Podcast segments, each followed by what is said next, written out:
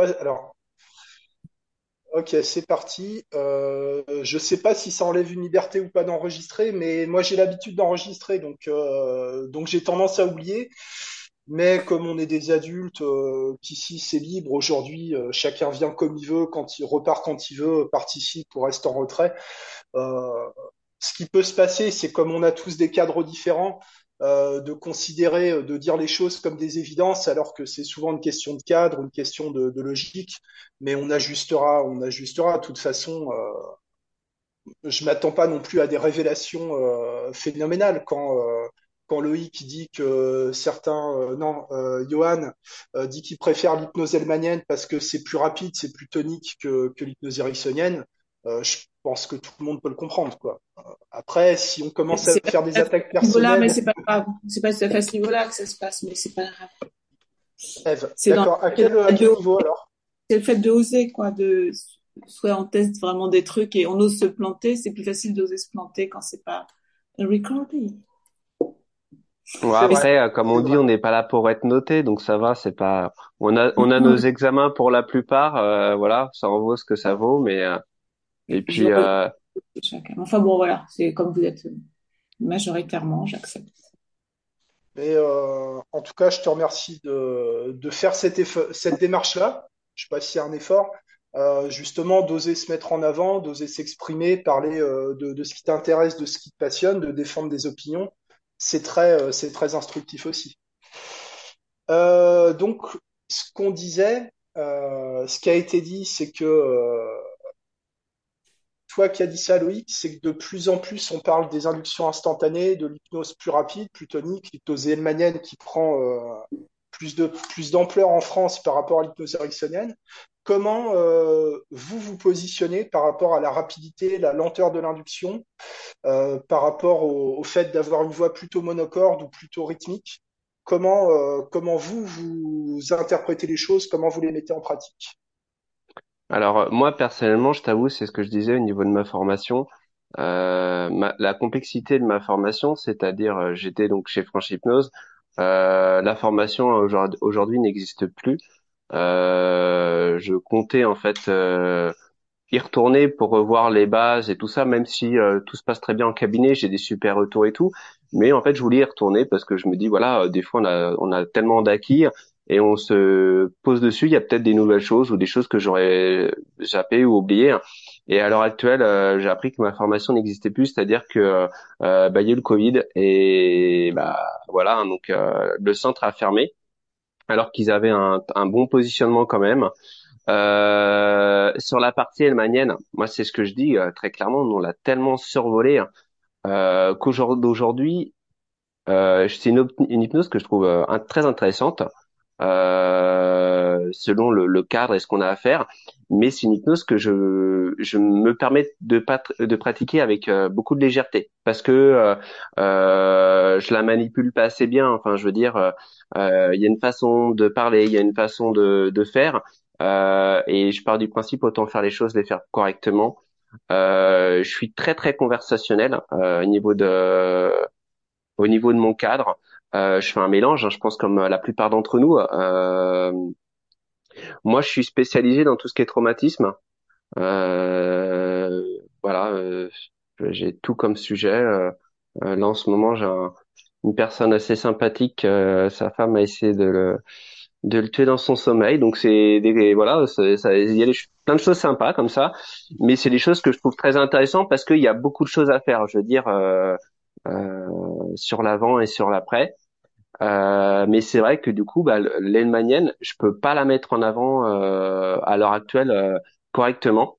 Et euh, moi, j'avoue que à l'heure act- à l'heure actuelle, je suis en recherche en fait de formation euh, euh, là-dessus pour me perfectionner un petit peu plus et euh, et le mettre un peu plus en avant justement durant mes séances. Voilà. Ok, Je, merci.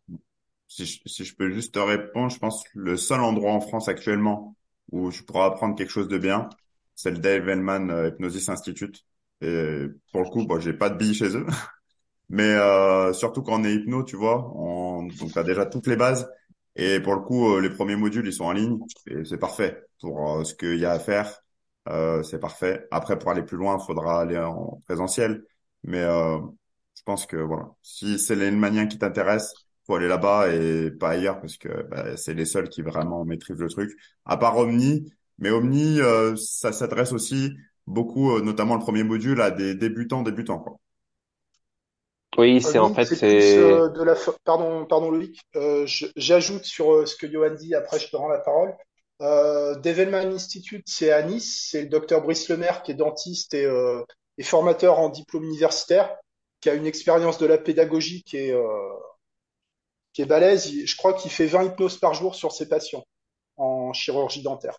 Euh, il fait plein de vidéos et je vais tester la formation en ligne, justement les modules en ligne euh, cette semaine. Là, je commence.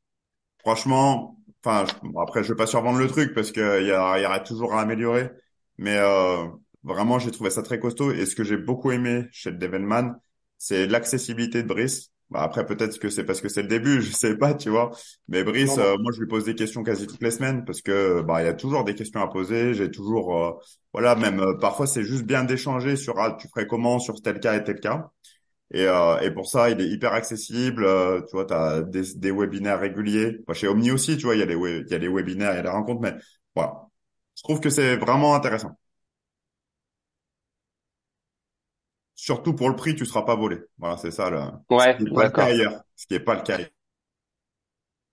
Bah après, c'est vrai que quand tu regardes les formations, euh, je pense qu'une personne qui connaît pas trop l'hypnose ou qui qui se met dedans, euh, il a du mal euh, à partir. Pour beaucoup de, ré... enfin pour beaucoup, euh, l'hypnose de spectacle, le référencement, euh, c'est de l'Hellmanien. Et euh, euh, et les gens, ils ont, je pense qu'il y a une Ça, ça, ça s'éparpille dans tous les sens. Je veux dire, il y a l'hypnose flash, l'hypnose rapide, l'hypnose... et c'est vrai que c'est, c'est ce que je dis, c'est des choses en fait, on survole tellement en fait en euh, en formation que trouver une bonne formation là-dessus. Moi, j'ai commencé, je t'avoue, j'avais commencé à regarder un peu, euh, mais en fait, tu sais pas où aller. Et moi, je sais que sur la formation de base que j'ai eue, alors après, heureusement, j'ai tous mes livres et tout ça qui m'ont permis de de comprendre plein de choses et d'avancer et tout ça. Mais euh, je me dis, bah quand t'as payé une formation à plus de cinq mille euros, euh, t'es pas prêt à, enfin t'as pas envie de remettre beaucoup d'argent euh, et de te dire, je vais me faire avoir parce que la formation que je vais avoir, ça se trouve, ça sera les mêmes euh, du même niveau que l'autre, quoi. Ah, franchement, je suis d'accord avec toi, mais tu vois, pour moi, enfin hein, là, je pense qu'il va y avoir des, des désaccords, mais euh, pour moi, cinq mille euros, tu vois, c'est rien en formation. T'as mis cinq mille euros, c'est que le début. Enfin. Ah oui, moi, non, mais tout à fait. Non, vois, mais en fait. Moi, si tu mets pas quinze mille par an, euh, enfin, c'est, ça va être ta formation continue. Enfin, et plus tu vas aller loin, et plus les modules les vont être chers, et plus tu vas prendre deux jours de modules, ça va te coûter deux mille euros. Je sors d'un séminaire réflexe archaïque qui m'a coûté deux mille euros. Bah voilà, tu, enfin, alors c'est pas de l'hypnose, mais, mais tu, enfin, plus tu vas aller loin, moi c'est mon avis, et plus tu vas payer cher. Et par contre, je suis d'accord que c'est difficile de sélectionner lesquels faut payer cher et lesquels sur les, ou lesquels j'irai pas, tu vois. Mais après, si tu prends le temps de vraiment bien regarder, sur le gros hypnose, finalement, ça permet aussi de faire le tri, tu vois. Moi, je sais que, par exemple, le Swan, même si j'ai le livre, je vais aller la faire, tu vois. Bon, elle est pas à deux mille euros, mais voilà, c'est un truc, je sais que ça va être sympa. Si euh, il y a une possibilité, je sais pas, à la fin de la réunion, de peut-être sur le site mettre en avant un peu tout ce qu'on a fait en faisant un débrief, je trouve que ça serait intéressant bah, pour les pour les gens et de retrouver les adresses, justement, peut-être des... des différentes euh, euh, organismes qu'on peut mettre en avant, enfin même si on n'est pas là pour faire de la pub. Euh... Non, on n'est pas là, on n'est pas là pour faire de, de la pub, mais c'est euh, c'est, c'est important. Euh, quels critères on a pour choisir des formations, mmh. quel budget, euh, quel budget on met, et puis euh, comme comme a dit Johan, euh, ça coûte de plus en plus cher. Euh, pas forcément parce que ça vaut son prix, mais par exemple, euh, tu parlais des bouquins. Euh, quand t'as lu euh, les bouquins de base, on va dire, euh, je sais pas, enfin, je sais pas ce qu'on peut mettre dedans. Il y a un moment où tu dois lire dix bouquins pour trouver un élément nouveau euh, sur l'hypnose. Mmh. Tu, enfin, on, on exagère un peu. Ou les bouquins ouais, de P N L, d'analyse transactionnelle, quand t'as, euh, quand, quand t'as fait un peu le tour pour euh, vraiment trouver de la nouveauté, c'est compliqué. Il y a beaucoup de redites. Et avec le chat G P T, les, les bouquins euh, d'hypnose, ça va. Euh, enfin, il y a un ah. moment, on saura plus, on saura plus du tout quoi lire. Après, Qu'est-ce que mets... c'est, vous, vos critères pour euh, les livres, pour les formations, par exemple euh, Johan, pardon. Ah, les critères pour les... Bah, par exemple, pour les livres, souvent, c'est qu'on me les a recommandés. Tu vois, là, par exemple, j'ai fini euh, Gary Elkins. Euh... Attends, je l'ai pas en français, le titre, mais euh, sur euh, enfin comment se relaxer euh, grâce à l'hypnose thérapeutique, je crois que c'est ça le titre en français, euh, qui est euh, qui est à mon sens peut-être une base à avoir, c'est clairement, parce que moi je suis très scientifique, c'est aussi pour ça que je suis Dave Elman, tu vois, je suis, moi j'aime beaucoup m'appuyer sur la science euh, pour travailler. Et euh, typiquement ce livre, eh ben c'est un neuroscientifique qui l'a écrit, c'est vraiment euh, voilà, il est hyper solide et je pense que c'est une base. Et moi je pars euh, de ce postulat, tu vois, je je me dis OK, qui qui a écrit le livre, quelle est sa formation et surtout au-delà de la formation, il s'appuie sur quoi pour dire ce qu'il va dire, tu vois. Voilà. Et après sur les formations en elles-mêmes, comment choisir? Bah moi je prends vraiment le temps, euh j'attends. J'attends de voir, j'attends, j'attends, j'attends, j'attends. Et à un moment, je me dis, OK, c'est le bon moment. Peu importe qu'elle soit en promotion, pas en promotion, ça, je m'en fous complet. Mais je sais que c'est le bon moment, tu vois. Je sais que, par exemple, le Swan, j'ai attendu, je voulais voir, je connaissais pas Philippe, j'ai discuté avec lui, j'ai encore attendu, j'ai lu le livre. Et maintenant, je me dis, OK, là, je peux dépenser cinq cents euros, j'y vais. Et ainsi de suite. Le Swan avec, euh, avec Philippe Mirasse, vous pouvez y aller, hein. Vraiment euh, très bonne, euh, très bonne formation aussi. Quelqu'un, quelqu'un d'autre? On essaie de partager le, le temps de parole, s'il vous plaît. Moi, je trouve ça intéressant l'idée de, de comparer nos, nos expériences dans les centres de formation, et cetera. Par contre, c'est vachement subjectif. Et comme tu disais, Manu, euh, on peut pas, on peut avoir chacun des critères euh, assez différents. Et il y a aussi le critère euh, formateur, je trouve, qui est très important. Parce qu'il y a des organismes qui n'ont pas forcément bonne réputation. Et si on tombe sur un formateur en or, ça peut être absolument génial. Enfin, moi, c'est ce qui m'est arrivé. J'ai eu des formateurs vraiment extra. Mais je pense qu'on peut pas faire l'impasse non plus sur les basiques en termes de bouquins. Même si c'est redondant, même si tu as l'impression de pas forcément avoir des nouveautés, et cetera. Il me semble quand même que c'est un devoir, un devoir entre guillemets, d'avoir connaissance quand même de, de la genèse de l'hypnose et de tout notre socle commun, euh, ça, ça me semble essentiel quand même de passer par cette démarche-là, au moins quand on débute, quoi. Voilà. Tu mettrais quoi comme livre? Tu mettrais quoi comme livre? Alors, moi, je suis toute, toute débutante, hein. Donc, euh, pour moi, euh, effectivement, bah, il y aurait les basiques de, d'Erikson. Et alors, les basiques, de, les basiques d'Erikson, c'est quoi, c'est quoi pour toi? Eh ben, c'est les Collected Papers. Voilà.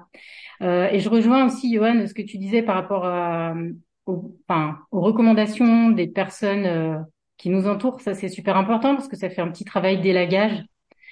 Euh, voilà, enfin moi dans les derniers bouquins qui vraiment m'ont apporté, euh, il y a celui de Jordan que je trouve hyper cool, euh, sur les inductions. Qui en fait, euh, j'aime beaucoup la démarche parce que voilà, il présente trois inductions, mais finalement c'est prototypique parce que ça permet vraiment de découper. Euh, En quoi chaque geste est important. Moi, ça m'a énormément apporté sur euh, bah, qu'est-ce que c'est que l'hypnose en fait, tout, tout simplement. Même si on a l'impression que c'est juste une technique euh, qui serait un exemple, bah finalement, c'est pas tellement un exemple, c'est vraiment une quintessence, une, une genèse de, de tout ce qui est important et de tout ce qui fonctionne. Enfin, ça m'a vachement fait cheminer dans, dans ma compréhension du mécanisme de l'induction. À partir, à partir d'un exemple, il t'explique les principes. C'est ça.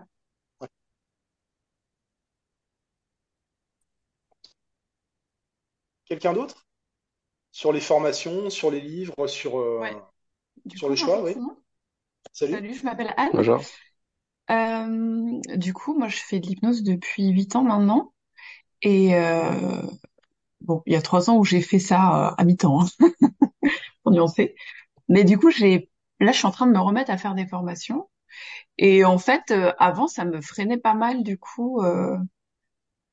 Parce que du coup, moi, dans les formations, je vois des fois un petit peu un truc, peut-être à tort, hein, je vois des fois un peu un truc où euh, les formateurs, ils sont un peu... Euh, enfin, comment dire... Ils ont droit à une sorte de statut euh, qui est... Euh, je sais pas comment dire les beaux mots. Des gourous. Bon, peut-être un truc comme ça, voilà. Mais où, c'est euh... pas forcément péjoratif, hein, gourou. Je oui, crois oui, que ça oui. veut dire celui qui porte la lumière ou un truc oui. euh, comme ça. Oui, oui, mais euh, du coup, un statut... Il y a un coup, statut euh... particulier du formateur en hypnose. Ouais, voilà. Du coup, oui. ça m'a un peu... Ça me freinait, moi, pendant très, très longtemps. Donc là, je me suis inscrite pour faire euh, euh, dynamique, relationnelle et émotionnelle avec Stéri Champagne. Je sais pas s'il y en a qui connaissent. Oui, qui donne les cours d'hypnologie à l'Arche, entre autres. Ouais, c'est ça. Ouais, ouais. Donc là, je vais la faire en octobre. Toi, tu l'as fait ou pas, Ninon? Non, non, non. Non, tu connais pas. Non, j'essaie de, mmh. j'essaie de, de scruter un peu ce que, ce que tout le monde fait, mais bon. Euh, je, oui, il y en a beaucoup. Ouais. Je ne peux pas connaître tout le monde. Mais ouais, ouais il est. Il y en a beaucoup. Il, est connu, hein, il, a, il a publié un paquet de trucs sur YouTube, les, les cours. Euh... Ouais, c'est hyper intéressant son approche. J'adhère pas à tout, mais euh, ouais. mmh. qu'est-ce qui, qu'est-ce qui t'attire chez ce formateur et dans cette formation spécifiquement, Anne? Alors du coup, ce qu'est-ce qui m'a... Euh, qu'est-ce qui t'attire toi là-dedans? Ouais. Puisque tu avais des réticences par rapport aux gens un peu, un peu ouais. trop connus, et cetera. Ouais. Oui, c'est pas tellement euh, trop connu, mais c'est euh, ouais le, le statut ou enfin je sais pas, c'est comme si c'était un peu pas surhumain, mais Laura, euh, genre, Laura, super. Peu... C'est des super humains quoi, c'est comme ça. Moi, j'avoue que je suis pas mal réticente à ça. Alors du coup, moi, ce qui m'a fait changer d'avis sur Cyril, c'est qu'en fait, il y a euh, du coup deux hypnos que j'appréciais qui ont dit que c'était une super formation et que c'était euh... et c'est des hypnos, je sais que je partage des valeurs en commun avec, je sais que on a probablement une façon de travailler qui est assez proche, même si techniquement ils sont différents, mais en tout cas dans le fond. Donc du coup, quand j'ai vu ces commentaires, je me suis dit bah ouais, en fait, euh, pourquoi pas. Après, j'ai lu évidemment le contenu de la formation. Donc là, on n'est pas dans de l'hypnose euh, et dans la technique d'hypnose, on est vraiment dans des dynamiques euh, relationnelles, émotionnelles. Donc euh, toutes ces questions. Euh, dans les grandes lignes de transfert, de contre-transfert, comment on se positionne euh, par rapport à la personne, comment euh, tout ça. Donc voilà, ça aussi, ça correspondait aussi à ma recherche de... Euh... Bah, du coup, c'est pas forcément de faire de la technique d'hypnose. Moi, le livre de Jordan Verot aussi, Hypnose rapide, m'a dit, bah, m'a aidé à avoir des éléments où, euh, où ça va vite, en fait, et puis c'est simple, il n'y a pas... besoin de... Ça peut être très simple, techniquement, ça peut être très simple, hein, de... Mm. Oui, bah du coup, ça... Technique d'hypnose, quoi.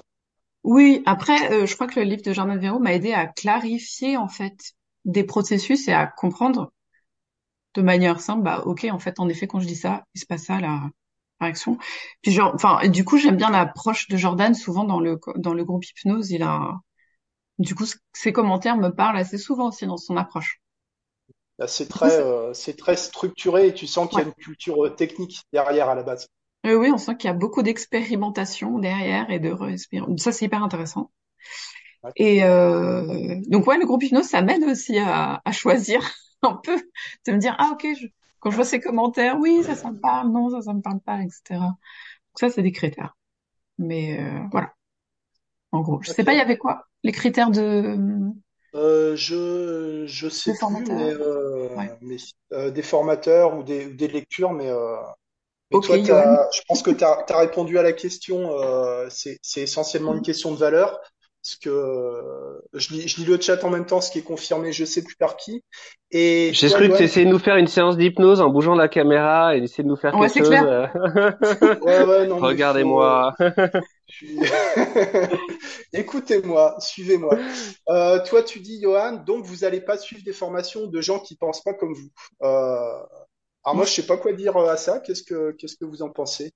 Bah, en fait, euh, c'est pas une, une façon de penser. C'est vraiment euh, la question des valeurs et sur euh, parce qu'il y a plein de façons en dehors de la technique, dans l'approche de l'humain. En fait, il y a plein de façons d'appro- enfin, d'entrer en connexion avec les gens. Et euh, moi, je vois qu'il y a des fois des façons de rentrer en connexion avec l'humain qui me correspondent pas. Enfin, dans ma valeur, dans euh, ma façon de communiquer, ce que j'ai envie de poser comme cadre dans mon travail. Du coup, ça me correspond pas en fait dans la façon de faire. Mais ça correspond à d'autres gens et il y a pas de souci. Après, euh, et pour moi, ce serait éprouvant euh, d'un point de vue émotionnel de faire une séance, même si ça n'empêche pas que ce formateur a des, sans doute des choses hyper intéressantes à m'apporter. Mais du coup, si les valeurs sont trop éloignées, ça va être assez éprouvant pour moi d'essayer de retraduire ça dans mon travail. Et ça risque d'être éprouvant de manière émotionnelle de suivre une formation avec euh, un formateur ou une formatrice avec qui ça accroche pas en termes de valeurs. Je sais pas si ça répond à ta question, quelle, euh, c'est clair quel, ou pas quel... Quelle valeur serait, euh, quelle valeur, quelle divergence de valeurs serait vraiment rédhibitoire pour toi alors?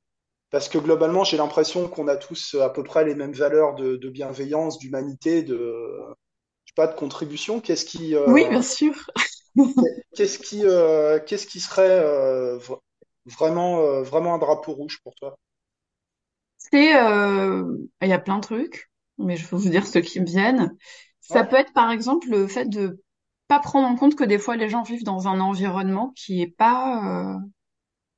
enfin comment dire, qui va forcément leur faire du mal. En fait, quelqu'un qui vit dans un travail où euh, on leur on leur demande quatre fois la charge de travail qu'ils peuvent faire, bah ouais. oui, en fait, ça va mal. Ouais. Et du coup, ne pas prendre en compte, par exemple, ce genre de truc, pour moi, c'est rédhibitoire. De Du fait, attention, je vais lancer peut-être un sujet qui va... Vas-y, vas-y. Discuter. Moi, je, moi, j'adore. Donc, c'est aussi le fait que bah, quand on est, par exemple, euh, une femme, ou, ou quand on est identifié comme femme ou identifié comme homme, bah, les gens vont pas interagir de la même façon avec nous, de la même façon que si on est quelqu'un de blanc ou quelqu'un de racisé, donc qui est, qui est non blanc, bah, les gens vont pas interagir de la même façon. Et ça, ça crée... Enfin, ça vient impacter, en fait, notre cerveau, il peut pas faire semblant, euh, enfin, il peut pas ne pas être impacté par tout un contexte où ça peut être régulier, et cetera. Donc, c'est prendre en compte ça. Ça veut pas dire rentrer dans un truc victimaire, hein. C'est pas ça que je suis en train de dire, hein. Ouais. Mais non, c'est de pas, prendre... Ne, d'être ouais, je... un peu colorblind, genderblind. Euh... Oui, voilà, un truc comme ça. Euh... Okay. Pour le, les gens qui me disent, par exemple, je ne vois pas les couleurs, je comprends l'idée qui est bienveillante et qui est de dire, euh, bah, j'ai envie d'aider tout le monde. Et c'est complètement OK, hein, le principe me va. Mais euh, par contre, l'idée de faire comme si cette personne ne vivait pas du racisme, bah c'est compliqué. C'est compliqué de... Je vais pas dire qu'il faut forcément parler du racisme, mais ça va impacter sa psyché, sa structure, euh, comment elle se sent par rapport à d'autres personnes. Si elle va voir, euh, par exemple, une personne racisée, si elle va voir un thérapeute blanc ou un thérapeute racisé, bah ça va pas être le même rapport. Enfin, il y a des choses qui se jouent. Après, on est d'accord, on peut pas réduire ça à chaque individu euh, agit de la même façon, si on est noir ou si on est blanc, et cetera.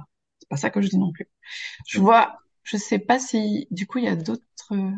Enfin voilà. Je, je, je, je, te, je te demande d'aller un petit peu plus loin si c'est euh, si c'est possible pour toi. Quand mm-hmm. euh, par exemple je reçois une, une personne racisée, euh, je peux prendre en compte sa différence ou avoir des, euh, des représentations de ce que cette personne peut subir au quotidien, d'accord, comme euh, rejet, discrimination, oui. euh, ces choses-là.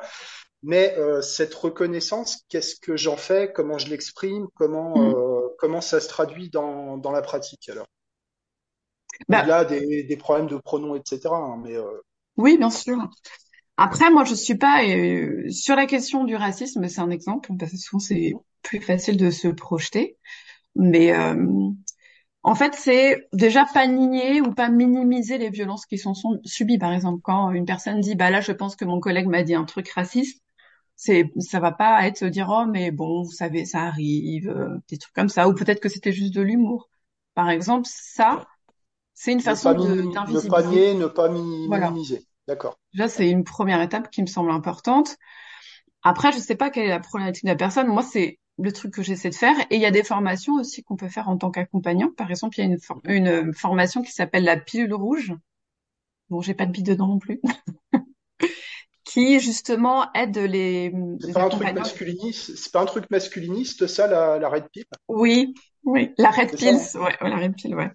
Mais, du coup, je sais pas si le nom a été choisi exprès, mais du coup, c'est deux accompagnantes racisées, justement, qui vont parler, parce qu'il y a aussi une, une différence de culture, parfois, qui peut créer un décalage où on va pas gérer les traumas de la même façon euh, dans une culture ou dans une autre. Donc, euh, du coup, il y a une formation qui s'appelle la pilule rouge et qui permet, justement, de prendre en compte, de comprendre comment toute cette question du racisme... Bah, c'est se former, en fait, de manière générale.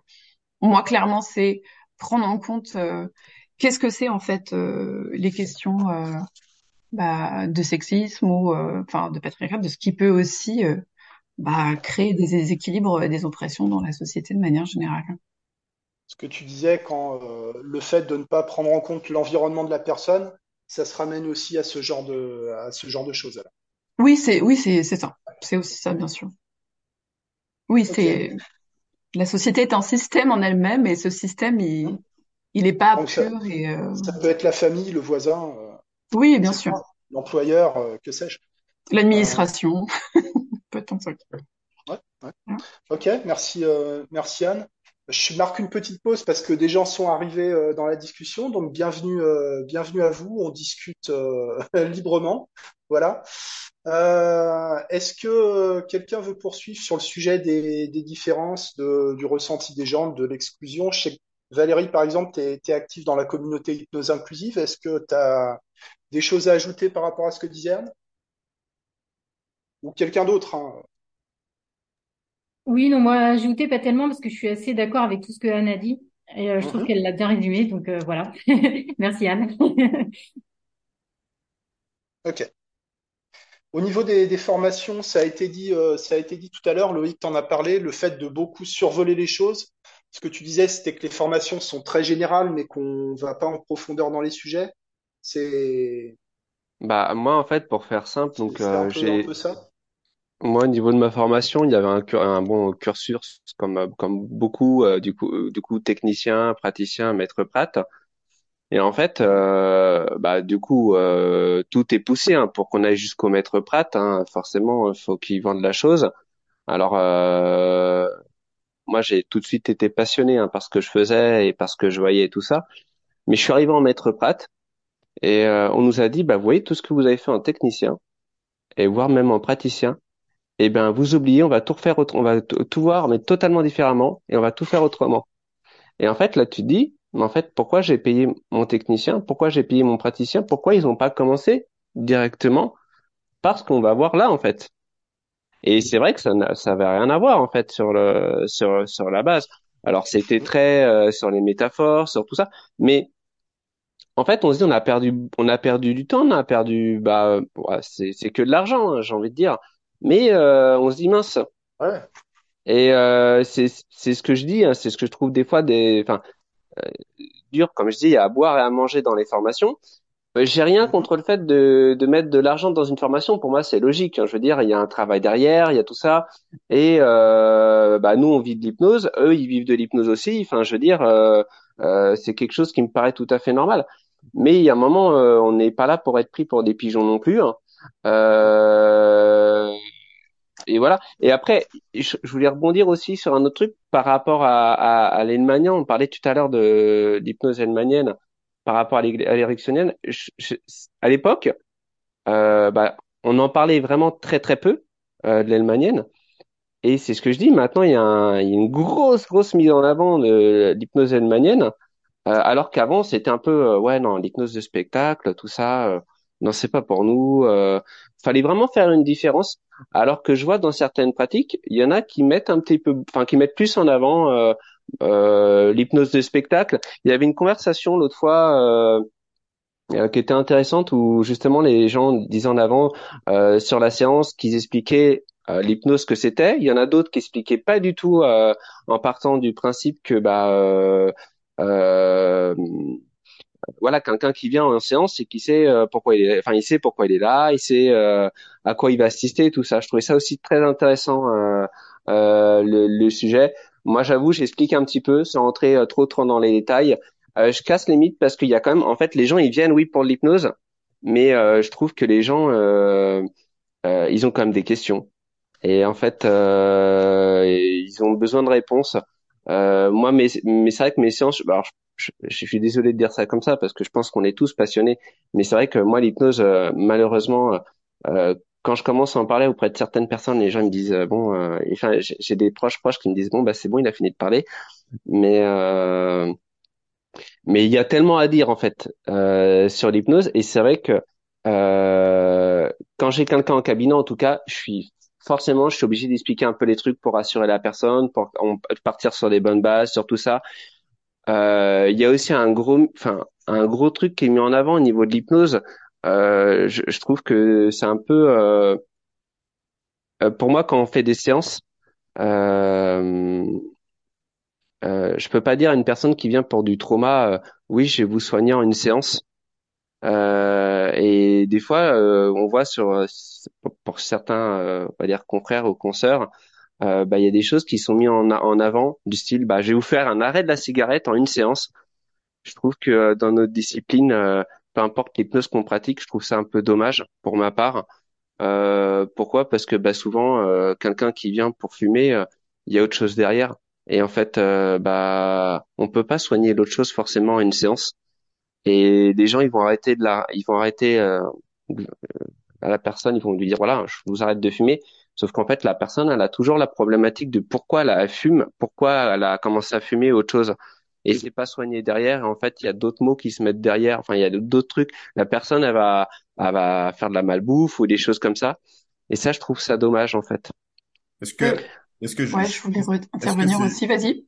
C'est juste une question. Est-ce que c'est pas une, une question de croyance aussi, tu vois, là? De dire, ah, ça peut pas se solutionner en une séance. Alors, euh, pour moi, tu peux arrêter. En fait, tu peux faire arrêter, euh, j'ai des gens, ils viennent en, pour l'arrêt du tabac. En une séance, je les fais arrêter. Parce que, pour moi, quand, quand j'ai recherché, avec, quand j'ai parlé à la personne et tout ça, euh, je me suis aperçu qu'il y a rien derrière. Il y a juste, en fait, il y a une cigarette, c'est une cigarette et, et il y a rien derrière. Il n'y a pas d'autres mots, il n'y a pas d'autres problématiques. Et... Euh, mais des fois, oui. Non, je voulais, j'avais une question, mais vas-y, finis si tu veux rajouter. Et mais des fois, en fait, tu t'aperçois, tu creuses en, en, derrière, il y a autre chose derrière. Il y a, par exemple, un mal-être au niveau de la maison, ou au niveau du boulot, au niveau de tout ça. Et je trouve que si tu soignes pas correctement l'autre truc, en fait, derrière, euh, oui, t'auras soigné l'arrêt du tabac, mais la personne, euh, le pourquoi elle a fumé et pourquoi elle a commencé à fumer, euh, ben, en fait, la personne, elle va soigner, si tu veux, l'arrêt de la cigarette, elle va prendre autre chose à la place. Du coup, je, je te rejoins. Il y a des fois, euh, en effet, il y a des personnes pour qui c'est, enfin, en tout cas dans mon expérience, hein, euh, il y a des personnes qui arrêtent et c'est réglé. Et en effet, il y a des personnes qui vont compenser par d'autres trucs. Ou clairement, on sent que ça vient soulever quand on en discute quelque chose d'assez euh, émotionnel ou qui touche vraiment un cadre de vie qui est trop important. Après, euh, du coup, moi, je sais, des fois, je sais pas trop comment faire parce que il y a des gens qui ont cette croyance, qui disent, ok. Euh, je vais arrêter, là j'ai jeté mon paquet de cigarettes et c'est bon, vous me faites arrêter et c'est fini maintenant, euh, je fume plus. Et il y a des gens qui sont, des fois ça fonctionne et des fois, quand il y a un truc qui émotionne, les gens sont pas toujours ok pour travailler dessus en fait, ils viennent pas pour ça. Ils viennent pas pour euh, travailler émotionnellement sur eux, sur euh, quelle est la problématique sous-jacente euh, à cet arrêt du tabac. Donc du coup, toi, je sais pas comment comment eh ben tu alors fais, moi, Louis. Moi sur l'approche, euh, sur la, l'approche là-dessus, Euh, déjà, j'essaie juste de faire prendre, enfin, prendre conscience à, à la personne pourquoi elle fume. Déjà, mmh. les trois quarts des gens qui viennent chez moi, alors, vous me direz votre point de vue, hein, je, je suis, je, j'accepte euh, les, les critiques euh, positives. mais, euh, mais je veux dire, euh, moi, quelqu'un qui vient euh, de, pour arrêter de fumer, déjà, je le stoppe en général, euh, quasiment toujours en disant, mais en fait, moi, je vais pas te faire arrêter de fumer, je vais te prendre, faire, je vais te prendre, euh, je veux que tu prennes conscience de ce que tu fais. C'est-à-dire, quitte à fumer, je oui. t'apprécie tes cigarettes. Et déjà, les gens, bah, en général, ils ont, il y a un retrait, il y a un gros retrait qui se fait. Ils disent, ah, euh, c'est bizarre, je m'attendais pas à ça. Et je dis oui, parce qu'en fait, bah, fumer, si ça t'apporte quelque chose de bien et que ça te soulage et tout, moi, j'ai rien contre ça. Je veux dire, mais par contre, oui, ce qui me pose problème, problème, c'est le fait que t'as, d'allumer une cigarette, mais de pas se rendre compte de ce qu'on fait. C'est ça qui me, euh, voilà. Donc, je dis, je préfère mmh. que t'allumes des cigarettes, moins de cigarettes, mais que ça soit vraiment des cigarettes plaisir, quitte à petit à petit diminuer. Euh, et puis voilà. Après, euh, quelqu'un qui veut pas travailler, euh, je veux dire, il y a des gens, soit ils sont pas prêts à investir, parce qu'il y a un okay. investissement quand même hein, sur plusieurs séances pour quelqu'un ouais. qui vient pour du trauma ou autre. Euh, ou, mais en général, les gens, quand tu leur fais comprendre qu'il y a un, un bien-être, un mieux-être qui va être apporté, les gens, en fait, ils comprennent, ils sont pas cons. C'est-à-dire que si tu leur dis, bah, voyez, regardez au niveau de là, vous êtes malheureux, vous êtes, il y a un truc qui va pas. Après, euh... ils le savent déjà. Enfin, quand ils viennent, ils le, ils sont, tu vois, ils viennent parce qu'ils ont une motivation déjà. Mais Arrêtez. Ils ont pas les outils, hein. En fait, oui. enfin, je pars du principe qu'ils ont pas les outils. Oui, bien Donc, sûr. Si on leur apporte une vision ou avec un, un certain lâcher-prise pour certaines choses, Euh, ça leur permet de prendre plus conscience déjà de la cigarette, de ce que de de ce qu'ils mettent dans la bouche, euh, parce que faire du dégoût pour faire du dégoût, enfin pour moi c'est pas compliqué. Voilà, tu dégoûtes la personne et tout, la personne elle repart. Mais moi j'entends tellement en cabinet des gens qui viennent. Ah ben j'avais déjà essayé la cigarette, euh, voilà, j'avais déjà essayé d'arrêter de fumer. Et je dis bah je demande bah vous avez fait combien de séances, comment ça s'était passé, enfin je demande des détails pour éviter que De, de peut-être reproduire certaines choses qui n'ont pas fonctionné avec la personne. Je dirais mmh. pas certaines erreurs parce que ça fonctionne chez certaines personnes. Euh, et au final, je me rends compte euh, que bah, sur l'arrêt, l'arrêt de la cigarette, bah, euh, déjà on leur a, on leur a promis peut-être certains on leur promet du en une séance je te fais arrêter de fumer. Sauf Après que... c'est une image qui est, qui est très euh, comment dire, bah, c'est une image qui est hyper répandue, enfin au-delà de des hypnos. Bon, il y a des hypnos qui disent ça vraiment et qui le font. Moi, pour pas... moi, c'est une image qui est bâtarde. Il y en a qui le font aussi, tu vois, tu peux pas. Oui, il y en a qui le font. Oui. Il y en a qui, enfin, il y a des gens qui arrêtent de fumer dès la première séance. Oui, mais ah, mais... Il y a Serge, euh, Serge qui est intervenu en disant qu'il ouais. Serge, euh, je sais pas où t'es, je te vois, je vois pas tout le monde en même temps là. Salut. Euh, toi, tu le fais depuis quinze ans en une séance, en travaillant sur la cause. Ouais, mais mon sang, bonjour tout le monde. Oui, oui, oui absolument. Euh, ben, si on fait, si on fait sur une séance, c'est évident qu'il faut travailler sur toutes les causes et tous les bénéfices de la cigarette pendant la séance. Hein. Après une séance d'arrêt de tabac, j'en ai pour deux heures, deux heures et demie. Oui, c'est, du coup, c'est plus long. Ouais. Mmh. Bah oui, oui. Oui. Alors moi, j'ai une autre question du coup. Vu que tu parles de deux heures, deux heures et demie de séance, euh, euh, enfin, ça va peut-être revenir à qu'est-ce que l'hypnose finalement et comment ça fonctionne. Euh, est-ce que deux heures, deux heures et demie, alors toi, tu as des résultats avec deux heures, deux heures et demie de séance vu que la personne elle arrête de fumer et tu as un retour. Mais euh, est-ce que tout le monde est d'accord avec l'idée qu'une séance plus longue est plus efficace ou que plusieurs petites séances sont plus efficaces? Et pourquoi je dis ça?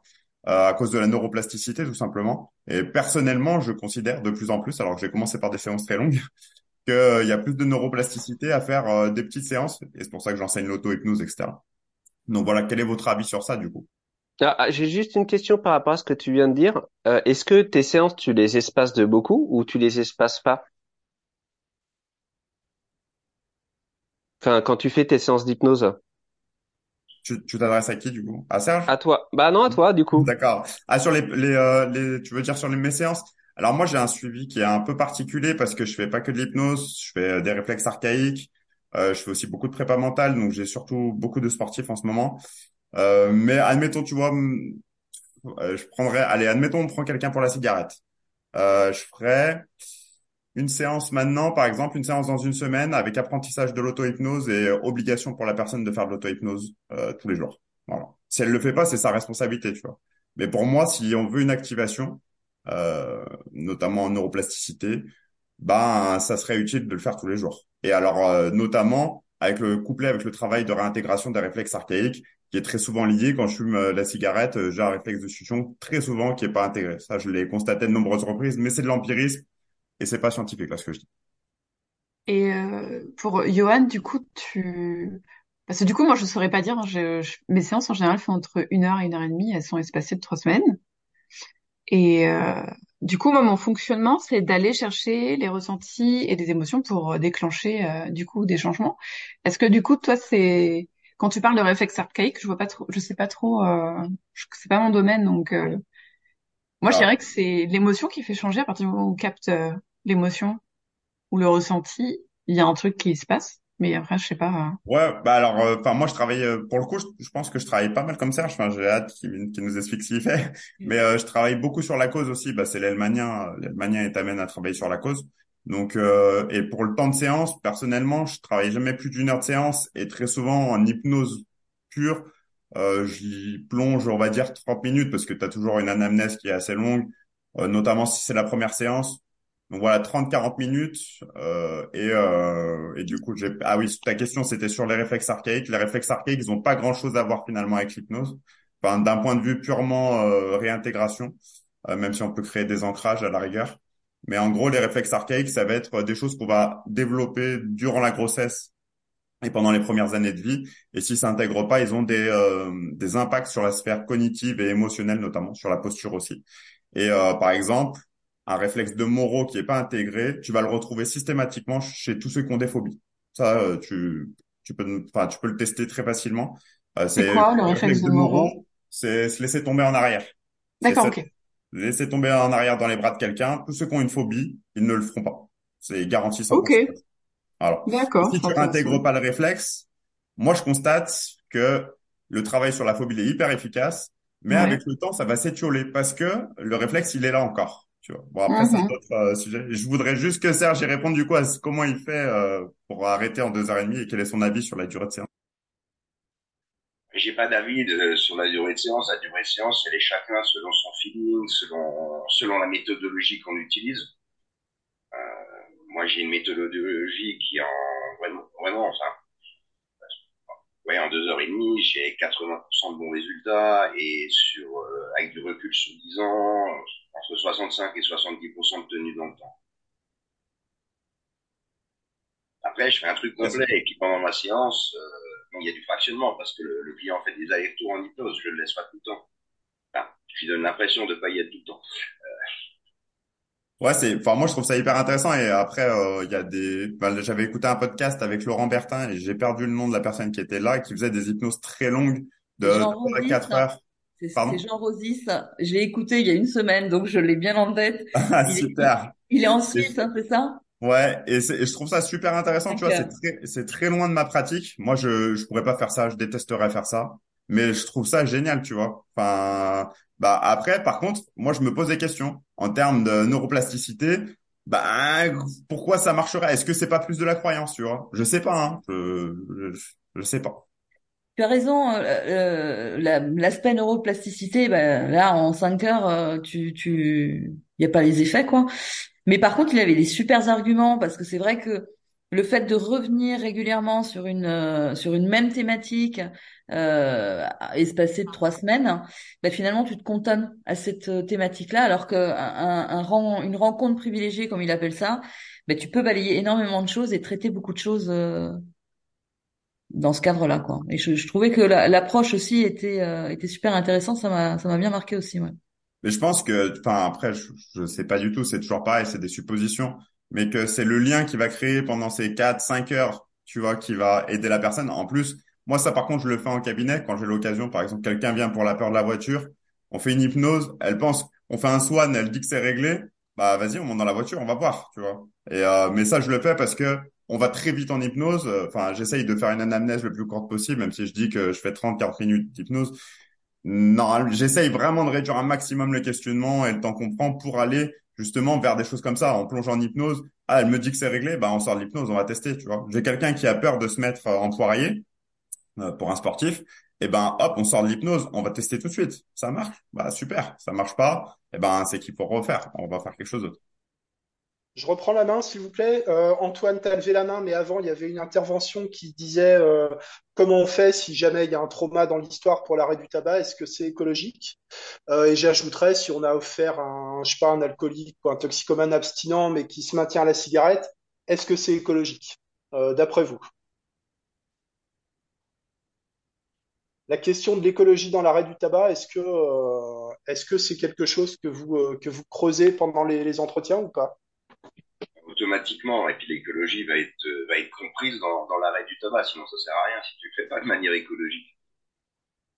Est-ce qu'on risque pas de décourager la personne en lui disant je vous préviens, vous risquez de vous engueuler avec votre femme? Enfin, je j'exagère, mais euh, est-ce que est-ce qu'il n'y a pas un côté un peu un, un peu euh, je recule quoi devant la euh, est-ce que c'est pas reculer devant la demande que de euh, que de s'intéresser aux bénéfices secondaires et à l'écologie?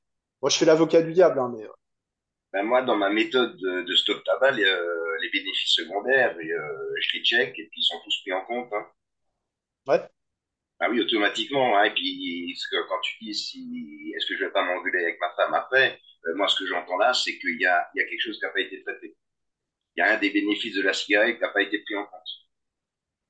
Est-ce que ça peut t'arriver de différer Le, l'arrêt du tabac pour euh, te, t'occuper par exemple justement d'un mal-être qui sera à la racine du, du problème, d'un trauma, euh, de ce genre de choses, de, de dire par exemple c'est pas le moment, il y a, y a plus important? Est-ce que ça vous arrive de le faire? Ça va être au cas par cas en fonction de ce que la personne amène. Ouais. Oui, moi aussi ça arrive de différer. Après, en général, euh, s'il y a un dossier, s'il y a un dossier qui s'ouvre, ben, on travaille le dossier qui s'ouvre, hein, et on continue derrière. Est-ce, en est-ce deux que heures et demie, t'as le temps, quoi. Après, j'ai des méthodes en désensibilisation de Provins qui permettent de travailler assez vite sur les dossiers ouverts.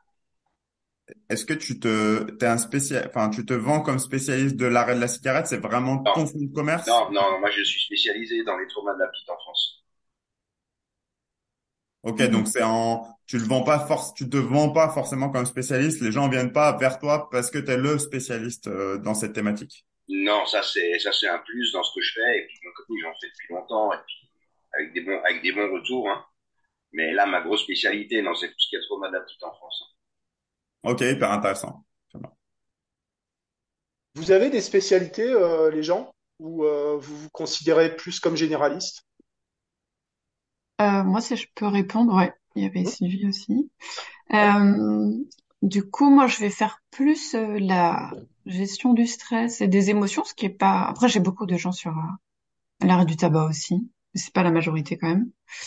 Mais euh... et du coup, je vais traiter, comment dire, je sais pas comment encore trop les faire, pas des trucs euh, trop sévères, ou alors des gens qui ont un suivi psy, en fait, euh, avec, par exemple, tout en, ce qui est... Euh... En parallèle, quoi. Ouais, voilà. Par exemple, pour les T C A, si les gens n'ont pas un suivi, euh, je compare. Ouais. Il y a d'autres trucs, dépression sévère aussi, des trucs comme ça, je fais pas. Je fais de la gestion du stress. Voilà, à peu près. Moi, je suis spécialisée un peu dans le poids. Ouais. Bon, la gestion du poids, entre guillemets. Spécialisée un peu. Non, je dis euh, entre guillemets la gestion du poids, c'est le terme qui me... Ouais. D'accord. Voilà. Ok. Moi, c'est plutôt deuil et trauma. Deuil et trauma, d'accord. On aurait, ah, pu, on aurait pu faire un truc, tu vois, par thématique, ça aurait été super. Enfin, ça, ça pourrait être pas mal, ouais, de lancer un truc comme ça, tu vois. Genre, aujourd'hui, on parle que du deuil et du trauma. Mmh. Ouais, ce serait intéressant, ouais. Ça peut, ça peut s'organiser plus tard, hein. On peut reprogrammer une réunion pour parler d'un thème, s'y prendre un peu à l'avance pour avoir peut-être des, des spécialistes. Toi, Là, l'idée, toi, c'est, l'idée c'était plus de, de faire connaissance, de, d'échanger librement. Moi, je travaille sur euh, l'anxiété essentiellement. J'appelle, enfin, on pourrait dire gestion du stress, c'est-à-dire d'aider les gens à se relaxer, à, à lâcher prise, à oublier un peu le quotidien et à, et à recharger les batteries, quoi. Et euh, souvent, des gens qui sont euh, euh, délégués par euh, par des professionnels de santé comme médecins, psychiatres, psychologues, euh, parce qu'à un moment, ça bloque, que que les gens sont saturés, qu'ils en peuvent plus ou qu'ils ont besoin d'un soulagement immédiat. Et il n'y a pas tellement de gens, en fait, qui s'occupent euh, du stress euh, euh, en tant que symptôme, en fait. Ouais, ouais, complètement. Quand, quand les gens expriment de l'anxiété, on va facilement dans les recherches de causes, dans, dans des analyses. Euh, mais les, les, t'as des gens, ils ont besoin que ça aille mieux tout de suite parce qu'ils en peuvent plus, quoi. Ils sont au bord, euh, ils sont au bord de l'explosion, quoi. Et tu, tu le vois, tu le vois dès la première séance, le changement, tu le perçois comment, toi? Généralement, je demande aux gens de me donner des, des nouvelles sous une semaine, dix jours, me dire comment ils vont, et puis qu'ils décident s'ils veulent poursuivre, si ça va, si ça va pas, sauf urgence. Et ils le font, ils le font, ils donnent des nouvelles, ils envoient un message, ils appellent, ils disent ça va, ou, bah, l'effet, il retombe. En général, au bout d'un mois, les, les gens, ils reviennent au bout d'un mois. Euh, en général, l'effet, l'effet est un peu retombé au bout de deux, trois séances. Ça commence à être durable. En t'imposes rien. T'imposes rien en termes de suivi, t'imposes rien en termes d'exercice, t'imposes rien, même en termes de questionnaire, par exemple. Non, non. Ok. Non. Je l'ai, je l'ai fait, mais je le, mais je le fais plus. Euh, oui, Valérie. Je... Ouais, oui, je attends, je crois qu'il y avait Antoine qui avait levé la main et on lui a pas donné la parole. Merci. Je passe, ouais, mais en, en plus, euh, je, je, je vais faire un, une petite marche arrière en plus. Désolé. Ouais. Mais c'est, simplement, c'est quand euh, Johan parlait tout à l'heure sur le, l'auto-hypnose et la plasticité cérébrale. En fait, je crois que c'est aussi ce qui me gênait avec la question de départ sur la formation, c'est qu'on on prend pas en compte en fait le, le temps qu'on a besoin pour apprendre. Et je crois qu'en, enfin moi, il me semble, en tout cas, je suis très branché auto-hypnose aussi, et euh, il me semble qu'on a besoin de temps pour apprendre. On a besoin de temps pour apprendre à faire de l'hypnose, on a besoin de temps pour apprendre à rentrer en transe. On a besoin de temps pour comprendre euh, ce qui se passe en fait dans l'hypnose de manière générale. Et voilà, donc du coup, c'était pour rebondir juste par rapport à ça. Et, et ça faisait le lien sur les formations, où je pense que les formations aussi, elles sont trop condensées souvent. Enfin, en tout cas, moi, celles que j'ai fait, euh, des fois, il y a des trucs que j'ai compris euh, trois mois plus tard, quoi. Et encore, je suis gentil. Ouais, même, même des fois, des années après, hein, ça. Oui, oui. Ça... Oui, mais j'ai ouais, pas assez, si, j'ai pas euh, assez de recul. C'est trop intensif, euh, comme un fichier zip, et il faut du temps pour extraire, euh, extraire l'information. Ouais. C'est, il y avait une question dans ce que tu as dit, pardon, j'ai pas compris.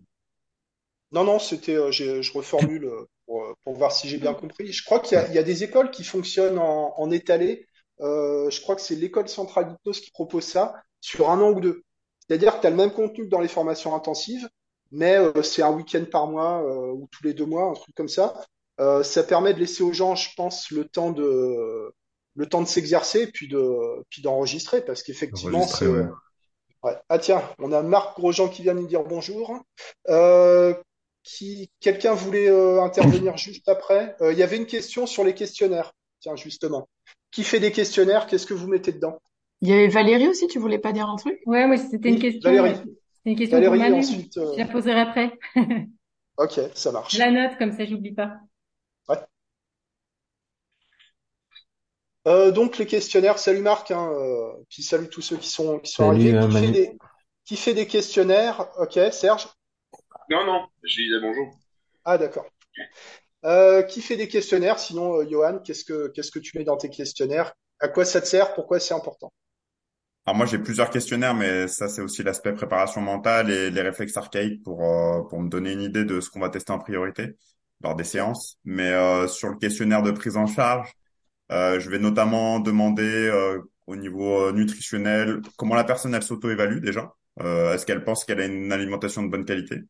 Euh, ensuite, euh, combien de repas elle fait par jour?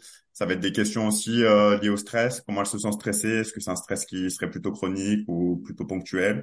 Est-ce que c'est plutôt le travail ou est-ce que c'est plutôt, je sais pas, le, le, la, la vie personnelle? Euh, j'ai des questions qui tournent autour aussi du sport. Est-ce qu'elle fait du sport? Parce que bah, c'est hyper important, sédentarité, tout ça. Euh, j'ai des questions sur le sommeil. Combien d'heures elle dort par nuit? Si elle s'endort facilement, et cetera. Parce que bah, ça va jouer forcément sur... Euh, bah, moi, je travaille beaucoup sur les angoisses, les phobies. C'est vraiment ma mon délire, c'est les angoisses, les phobies, les peurs. Et si c'est relié au monde sportif, c'est encore mieux. Euh, voilà, globalement, c'est ça. Et donc, du coup, euh, ça me permet, après, euh, je fais ce premier questionnaire, les gens, ils disent, bah, je suis à euh, sept sur dix en stress, et euh, on finit le suivi, parce que moi, je fais des suivis un peu plus longs, avec les réflexes archaïques notamment. On finit le suivi, je refais le questionnaire, et je vois si ça s'est amélioré. Déjà, je vois si le réflexe s'est intégré euh, par les testings, mais je vois aussi sur le questionnaire, ah bah, on est passé de huit sur dix en stress à euh, trois sur dix. Ça, c'est intéressant. On est passé de cinq heures de sommeil à sept heures, tu vois. Donc, euh, et là, on a des gaps. Et la personne, elle peut pas dire... ah bah il y a rien qu'à changer, tu vois, ou euh, voilà, là c'est euh, quantifié. Et moi j'aime les métriques. Ok. Pour le coup, moi je fais pas de questionnaire papier, mais euh, du coup lors du premier rendez-vous, j'essaie de faire un, des questions globales sur en effet la qualité de sommeil, euh, le ressenti, potentiellement des douleurs qui peuvent être des douleurs chroniques, et cetera. Et après Euh, du coup, quand ils reviennent, je leur euh, repose les questions en disant bon, là, ok, est-ce que ça c'est toujours là, est-ce que ça c'est pas là, parce qu'il y en a plein qui se rendent pas compte en fait euh, du coup du de ce que ça leur permet de vivre de, différemment. Ou il y en a plein qui me disent je sais pas si c'est l'hypnose qui a fait ça. On verra. Nous non, nous non plus, on sait pas en fait. Hein. Bon, on ne saura jamais. Après, donc, si moi, c'est, c'est la seule chose qui a varié, si c'est la seule chose qui varie, c'est l'hypnose dans ta vie, bah ta corrélation vaut pas causalité, mais c'est quand même une belle corrélation. Bah oui, on peut pas le certifier, mais bon, moi j'aurais tendance à me dire que ça facilite quand même, mais bon. Donc voilà, moi c'est plus un truc où on, on refait un petit point chaque début de séance, ça dure pas très longtemps, où je leur repose et ça, est-ce que vos migraines, nanana, et cetera. C'est tout. Voilà. Alors moi non, j'en fais aussi, notamment ce qui est intéressant, c'est dans mes questionnaires sur le tabac. Euh, souvent le retour que j'ai c'est euh, bah, en, parce que je demande quand même je demande vraiment aux, aux gens de, de porter vraiment attention à leurs réponses et d'y accorder le temps nécessaire, et souvent ils le font très bien, et, et souvent ça leur a permis ben, de se rendre compte rien qu'en écrivant, ah ouais ça, il y a une prise de conscience déjà rien qu'en répondant au questionnaire, et ça c'est intéressant, je trouve cet aspect là et, et quand la séance arrive, bah, effectivement bon, ça me fait une base pour travailler et revenir, revenir sur des choses euh, Euh, individuelle, et puis ça m'oriente un petit peu sur euh, le profil et comment travailler par la suite quoi. Donc euh, je trouve ça intéressant le questionnaire vraiment. Du coup je, j'aurais une question peut-être, ceux qui font des questionnaires c'est des trucs que vous envoyez du coup à l'avance et vous leur demandez de oui. renvoyer à l'avance? Oui, moi j'envoie par avec mail. Eux j'envoie par mail okay. Et je leur demande de me renvoyer le, le questionnaire rempli avant la séance. D'accord, ok. Donc, du coup, toi, tu regardes de, de ton côté? De mon côté, je regarde déjà le questionnaire. D'accord. Parce que ça m'intéresse. Avant la séance, je regarde les réponses. Oui. Ok, d'accord. Moi, ouais, je l'envoie en Google Form aussi, mais euh, après, moi, j'ai une technique un peu différente à cause du fait que je fais pas que de l'hypnose, mais euh, euh, je reçois les gens en amont de manière gratuite pour faire un bilan. Donc, euh, Euh, un bilan postural. Donc euh, du coup, euh, ça me permet euh, de prendre les ma- le mail, et cetera. Et après de euh, d'envoyer le questionnaire et ils me répondent ça avant la prochaine séance obligatoirement. Si vous avez des modèles de questionnaires, euh, vous pouvez les charger dans les fichiers du groupe Hypnose. Ça peut, euh, je pense qu'il y a plein de gens que ça peut intéresser. Le questionnement, c'est euh, c'est une difficulté, je pense, pour beaucoup de gens qui font de l'hypnose. Quel, euh, est-ce que vous avez des questions privilégiées, des trames de questionnement, des, euh, des modèles de détermination d'objectifs euh, préférentiels? Combien de temps vous y consacrez? euh, Est-ce que vous restez global, spécifique? Est-ce que vous rentrez dans le détail ou est-ce que euh, aucune question et on fait directement de l'hypnose? Comment, euh, comment vous le travaillez, ce, ce point-là? Tu parles du pré-talk, là. Le, le pré-talk, tout ce qui est avant l'induction, en fait. Alors moi, justement, j'y travaille parce que ouais. moi, je suis suivie par le coaching et, ouais. et donc bah, l'anamnèse était particulièrement longue avant de ouais. rentrer euh, ouais. dans l'étape hypnose. Voire et... même plusieurs séances pour, pour faire l'état des lieux, non? Non, parce que euh, j'avais... Euh... Euh, j'avais une mauvaise expérience moi en tant que su- sujet, consultant, où j'étais allée faire de l'hypnose et on m'a pas fait de l'hypnose dès la première sé- séance et j'ai pas trouvé ça très très clean. Donc euh, voilà, on je m'oblige. On t'a peut-être fait, euh, on t'a peut-être fait de l'hypnose conversationnelle et, et t'as pas bien co- t'as pas bien compris ce qu'on t'a expliqué. Alors, on est d'accord, mais toujours est-il que ça n'a pas été dit formellement et qu'à la base, je venais pour ça. Et, donc, et donc, j'étais restée sur ma faim. Donc maintenant, je, voilà, je, je, il y a toujours au moins dans une première séance euh, des jeux, des tests, et cetera, pour que la personne, elle commence à, à se dire bon bah, ok, j'ai commencé à toucher. Ah. Au minimum, et donc, euh, les mains collées, euh, ce, ce genre de choses, quoi. Ouais, le Rossi, et cetera. Ouais. Le spectacle. Ben ouais, histoire de quoi. Oui. Et, et là, bah, je suis en train de me former en parallèle avec Jérémy Nohan, vous connaissez peut-être, euh, surtout Johan, je crois que tu es de Lyon. Bref, euh, tout ça pour dire que voilà, lui c'est beaucoup plus rapide, donc l'idée c'est de m'inspirer aussi de quelque chose complètement différent de ce que je fais actuellement pour euh, pour pouvoir trouver ma couleur au milieu, quoi. Ouais. Ok. Merci Sylvie. Quelqu'un, quelqu'un d'autre sur le, le pré-talk, le pré-hypnotique? Ou l'absence de pré-talk, je sais pas. Moi, je veux bien ouais. intervenir. Ouais. Moi, qu'il y a d'autres ouais. gens. Donc, ouais. ouais, ouais. Euh, pour le coup, moi, je leur demande euh, direct quelle est leur demande.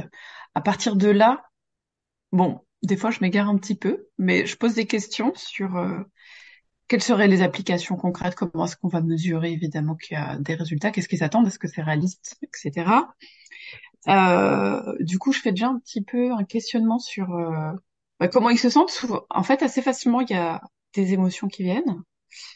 Donc euh, voilà, on fait déjà, on discute un peu à partir de ça. Après, moi, j'ai tout un truc où euh, euh, où il y a vraiment le truc, on essaie déjà de déterminer ce qui ne va pas, vers quoi la personne veut tendre, comment ça s'articule, est-ce que c'est possible, est-ce que il y en a. Et euh, Après, du coup, moi, je suis, j'ai, j'ai été pas mal influencée par le livre de Jordan Verot. Donc, il euh, y a un petit moment où on parle de l'hypnose quand même. Il y a plein de gens qui viennent et, et qui flippent. Et moi, je, enfin voilà, dans mon cadre, c'est un cadre le plus sécurisant possible. Donc, on parle éventuellement de, de quoi, qu'est-ce qu'ils imaginent, qu'est-ce qui va se passer, et cetera. On fait des exercices aussi euh, de spectacle, comme c'est vite, avec les doigts, machin. Et euh, une fois que c'est ok, du coup, pour la personne, ben on va en hypnose, quoi. Et je m'en, enfin, du coup, je et j'explique aussi aux personnes ce qu'on va faire dans la séance, enfin, de manière succincte, bien sûr, pour leur dire si c'est ok. Si par exemple il y en a qui sont pas trop ok avec le fait de ressentir des émotions, je leur dis bon bah cette séance-là, elle va être plus propice à ressentir des émotions. Est-ce que c'est ok, pas ok? Qu'est-ce que vous voulez qu'on mette en place pour que ça puisse fonctionner? Est-ce que vous voulez qu'on fasse autre chose? Il y a plein d'autres choses à faire. Donc voilà, il y a aussi ce cadre-là que je pose. Puis voilà, en hypnose, après, on teste et on voit ce qui se passe, en fait, en fonction de ce qui a été dit, de la demande, tout ça. Voilà. Merci, Anne. Je profite du, du petit temps de silence pour... Je vois qu'il y a des, des gens qui, qui disent « Ah, t'es de, t'es de Lyon, tout ça ». Moi, je suis, moi, je suis près de Lyon aussi, donc euh, on peut, euh, peut peut-être s'organiser à l'occasion, euh, je sais pas, une rencontre, un truc. Euh, resto, quoi. Enfin, euh... Carrément, ouais, ça pourrait être super bien. Ouais, ouais. Ouais, moi, bon, je le... Ok. Bon, je le note et puis, euh, et puis, on... Et puis, on... Et puis on, en, on en reparle. On va sur le, sur le pré-talk. Bah, je sais pas ce que tu mmh. fais, toi, Manu, je serais curieux de savoir. Mais euh... Euh, alors, moi, ça va aller très vite. C'est de par l'influence de, de Marc ici présent, notamment, qui ne fait pas de pré-talk, j'ai arrêté d'en faire. Euh, alors que j'en faisais beaucoup, maintenant, j'en fais plus. C'est très... Euh, euh, c'est, c'est très rapide, au point que je me retrouve parfois dans la situation où... Euh, voilà, on a parlé même pas cinq minutes, même pas dix minutes, et la personne, euh, enfin, si tu relances pas, si tu recadres pas, la conversation, elle peut s'épuiser très vite. Euh, et t'es au bout de dix minutes, bon, bah, on attaque l'hypnose, ok. Tant mieux, à la limite, moins t'attends, plus, plus t'es chaud pour l'induction. Euh, mais euh, ça peut arriver, voilà, on a fait une demi-heure de séance, moi j'ai fini, et euh, de, de devoir être obligé de faire un peu de remplissage, quoi. Euh, voilà. J'ai du mal à jongler avec ces, entre les deux, entre les deux extrêmes. Ouais, je suis, euh, bah, mais globalement, même... je je réponds pas aux questions qu'on me pose pas, j'explique pas ce qu'on va faire, je dis, euh, je m'adapte à vous en fait, voilà. Et on, du et on, ok. Et on avance comme ça. Ouais. J'ai juste une question. T'as choisi... Vas-y, vas-y, vas-y, vas-y. T'as choisi de faire un truc euh, court justement, juste, enfin euh, pour s'adapter aux gens et à leurs questions, tout ça. Mais il y a des choses qu'ils vont pas te dire. J'ai, j'ai mis très longtemps à passer euh, de plus de okay. deux heures de séance à, à moins d'une heure et demie en fait. Mm-hmm. Ça m'a pris même plusieurs années pour arriver à raccourcir, mais en fait c'est tout le pré-hypnotique qui me bouffait mon temps. Pas l'induction, ouais. pas, euh, pas ce qu'on fait après, mais vraiment ce qu'il y a avant. Il y a plein de choses que les gens me disent pas, je travaille beaucoup plus en aveugle qu'avant. Et euh, l'expérience hypnotique euh, s'en trouve améliorée dans le sens où c'est plus libre et plus intense. Euh, mm-hmm. Voilà. Je, je, j'ai fait un peu okay. fait le même constat. Tu vois, je, j'avais un, un pré-talk qui était euh, pas si long que ça, mais finalement, la détermination d'objectifs, euh, t'as vite fait de te laisser embarquer dans des discussions sans fin où le conscient, il va commencer à, à partir dans des délires. Donc, c'est peut-être ça, c'est peut-être ça, c'est peut-être ça. À la fin, euh, j'avais une fiche comme ça, j'avais perdu vingt minutes et, euh, et je voyais l'heure qui défilait. Et puis, du coup, je passais une heure et demie, deux heures en séance. Et euh, j'ai eu un peu la même réflexion euh, bah, au fil des discussions c'est sur le groupe hypnose et puis en parlant avec d'autres praticiens qu'il fallait peut-être réduire.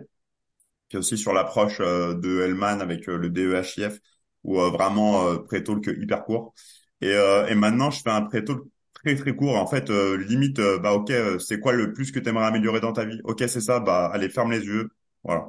Et euh, j'ai un peu complètement balancé tout ça et finalement, bah les résultats sont peut-être même meilleurs. Sur les trans, en tout cas. Euh, donc, voilà. Et pourquoi faire du remplissage, alors, derrière ? Parce que euh, j'ai prévu un temps et que je suis pas confortable avec le fait de, de faire payer soixante-dix euros pour une demi-heure de boulot, même si on vend un résultat, on vend pas un temps. Concrètement, euh, voilà. Alors, du remplissage, ça va être de la relaxation, ça va être, je vais rajouter des protocoles, on va faire des phénomènes hypnotiques, euh, on travaille quand même. Mais globalement, quand t'enlèves le pré-hypnotique, euh, tout le pré-talk, euh, il, ça te laisse beaucoup de temps. Ce qui est très pratique quand tu as des gens où soit ça résiste, soit ils répondent pas à tes suggestions, bah tu as plus de temps pour proposer autre chose, donc c'est un autre euh, c'est un autre calcul quoi. J'ai le même problème que toi sur le remplissage, tu vois, et à tel point ouais. que très souvent je fais même basculer dans des, des hypnoses ultra profondes quand je pense avoir fait tout ce que j'ai fait. Bah tu vois, je fais un ultra def, un ultra hate, euh, je fais euh, Je fais un hypnosleep. Bah, tu vois, je me dis, bon, bah, vas-y, on va tester autre chose. Je sais que c'est réglé, mais je me sens pas à l'aise de faire remonter la personne alors qu'on n'a fait qu'une demi-heure, tu vois. Et je me dis, bon, bah, on va tester autre chose. Et après, il y a des gens où, bah, les une heure, je me dis, ah, on aurait peut-être dû faire une heure et demie parce qu'ils ont, ils avaient besoin de plus apprendre à comment rentrer dans la transe, et cetera. Mais bon, ouais. moi, je crois beaucoup à la neuroplasticité, au fait de revenir euh, très rapidement, de faire de l'auto-hypnose, et cetera. Donc, Donc vous refaites votre séance?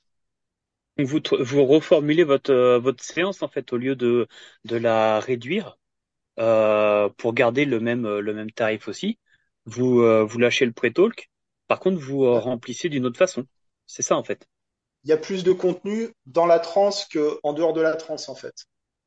Moi, je fais comme, comme Johan, c'est de l'ultra depth, ultra hate, donc c'est, euh, c'est des approfondissements en boucle euh, et la personne va entrer en catalepsie rigide, en anesthésie. Euh, voire euh, perte de conscience, voire endormissement, mais c'est bénéfique en soi.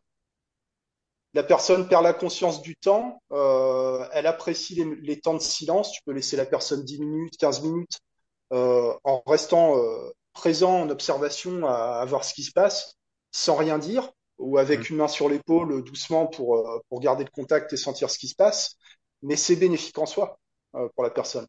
Quand tu travailles sur le, le relâchement, sur les, les peurs, sur les émotions, les angoisses, euh, c'est très bénéfique, ce temps-là, pour les gens. Mais je ne sais pas si c'est pertinent pour tout, par contre.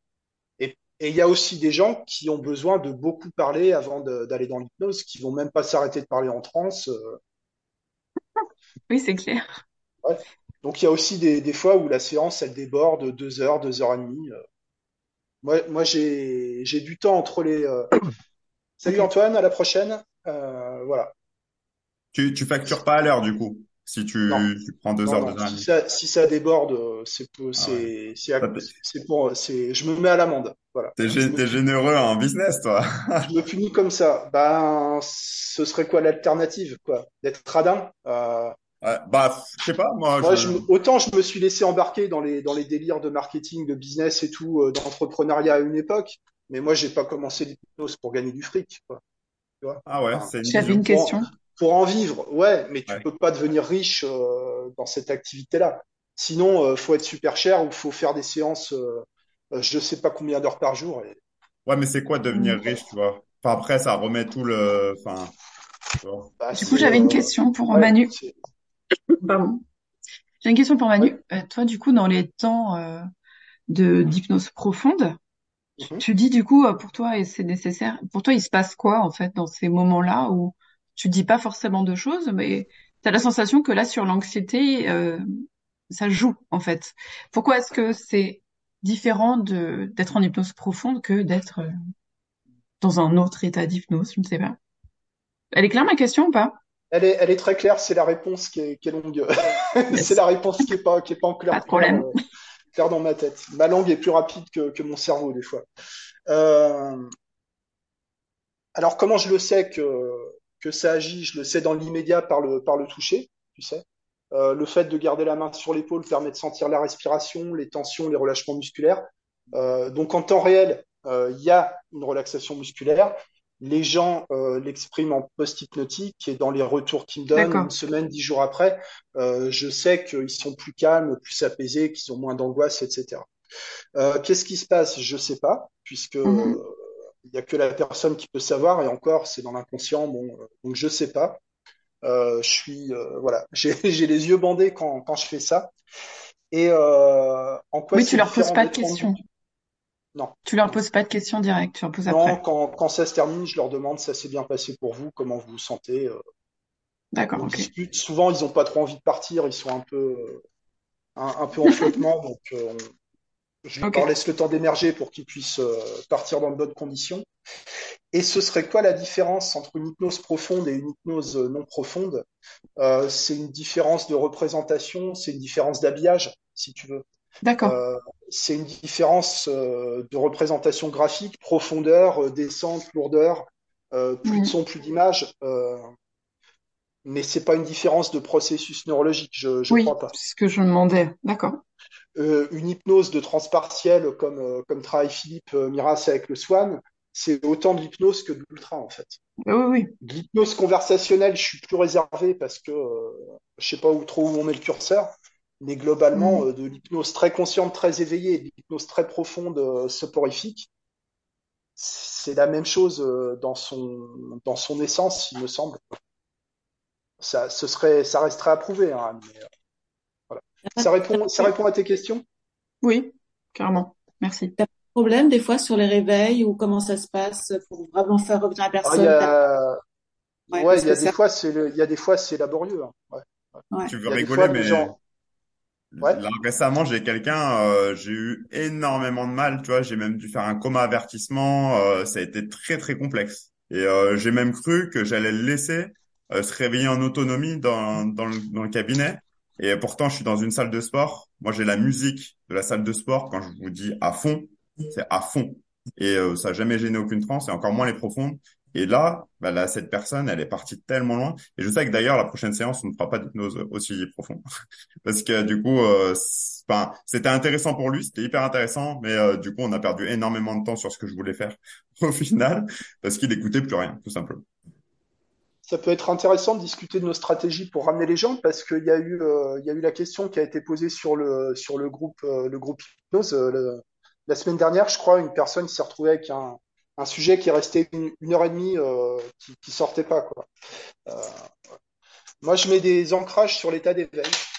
Euh, voilà. Que je formule ou que je formule pas, mais en général, tu as une, une façon de toucher sur l'épaule euh, avec les deux doigts que j'utilise à l'état d'éveil et qui, que, je vais, euh, que je vais activer quand je ramène la personne. Ça marche pas mal.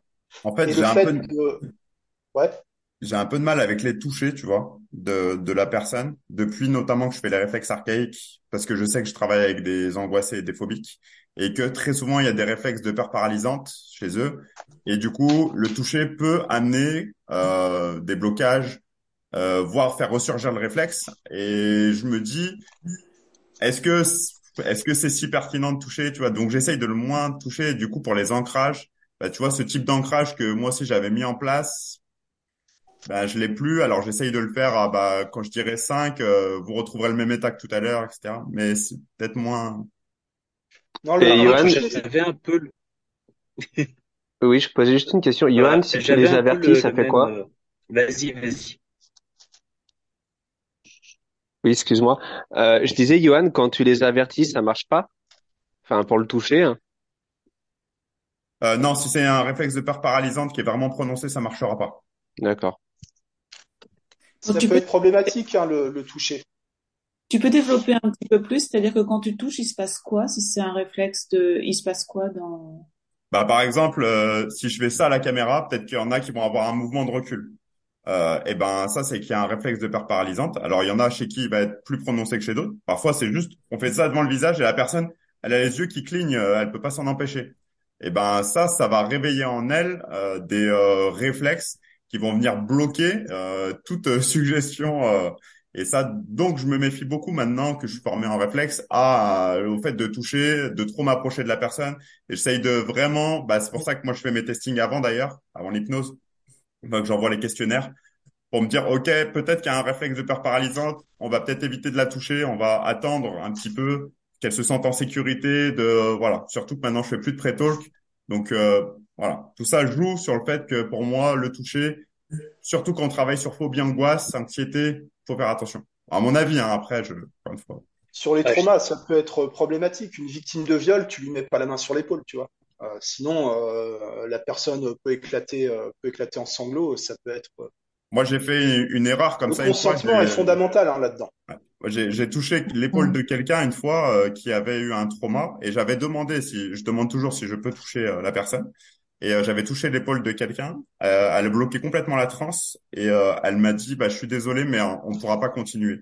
Et euh, bah il y a pas de souci, on n'a pas continué ensemble. Je lui ai donné le nom de, d'une collègue et euh, et elle allait voir quelqu'un d'autre. Il y a aucun problème avec ça. Mais c'est de ma faute. Elle était pas prête à ce que je la touche. Même si je lui ai demandé, elle m'a dit oui. Mais en fait bah il y a un réflexe de peur paralysante au moment où je l'ai touchée. Elle est sortie de la transe et après j'ai pu pu la remettre en transe et elle a plus rien voulu. Et d'un coup elle m'a dit excusez-moi on peut arrêter, je me sens pas bien. Eh ben, ouais. Le déjà, mieux, c'est cool c'est qu'elle pas... te l'ait dit, déjà. Le Parce mieux, que des fois, il y a des gens toucher. qui vont pas du tout oser. Hein. Pardon? Pardon, pardon. Le mieux, c'est de pas toucher les personnes. En moi, fait, je touche jamais, moi, je... je touche plus les personnes. Toucher ouais. les personnes, c'est intrusif et je trouve que ça, alors ça va à l'encontre de tout ce qui est enseigné. Ça casse le, quand tu touches pas les personnes, il y a une forme de, de, de, de fascination, de, de, qui, qui rentre en jeu, de, de, de charme, finalement. Et ça casse tous les codes. Les personnes, parfois, s'attendent même à que tu vas les toucher. Que si tu laisses un espace entre les fauteuils, chacun à sa place, et tu sais exactement où tu vas les mener. Moi, je, je suis d'accord avec toi, Marc, mais je dirais quand même, ça dépend. À ça au cabinet. Toi, tu, il y a, il y a des gens qui aiment le toucher, tu vois. Il y a des gens, moi, le, moi, tu vois, j'adore le tactile. Euh, notamment quand je suis en transe, j'aime beaucoup que quelqu'un vienne me faire une compression sur le bras, et cetera, sentir la présence de l'autre. Et il y a des gens qui vont détester ça. Et c'est pour ça que c'est difficile à savoir. Donc, je suis d'accord avec toi en première intention. Je pense qu'il faudrait ne pas toucher. Mais peut-être qu'en seconde intention, si tu arrives à déceler un peu ce que la personne préfère comme euh, comme rapport, il y a des gens qui avec qui ça va les aider de créer des ancrages forts sur le corps, et cetera. Après, pour la question des ancrages, tu vois, ils peuvent. Euh... Moi, je leur demande de faire des ancrages et c'est, enfin, ils se font des ancrages à eux-mêmes. Moi, c'est pareil en cabinet, je touche jamais les gens, par exemple.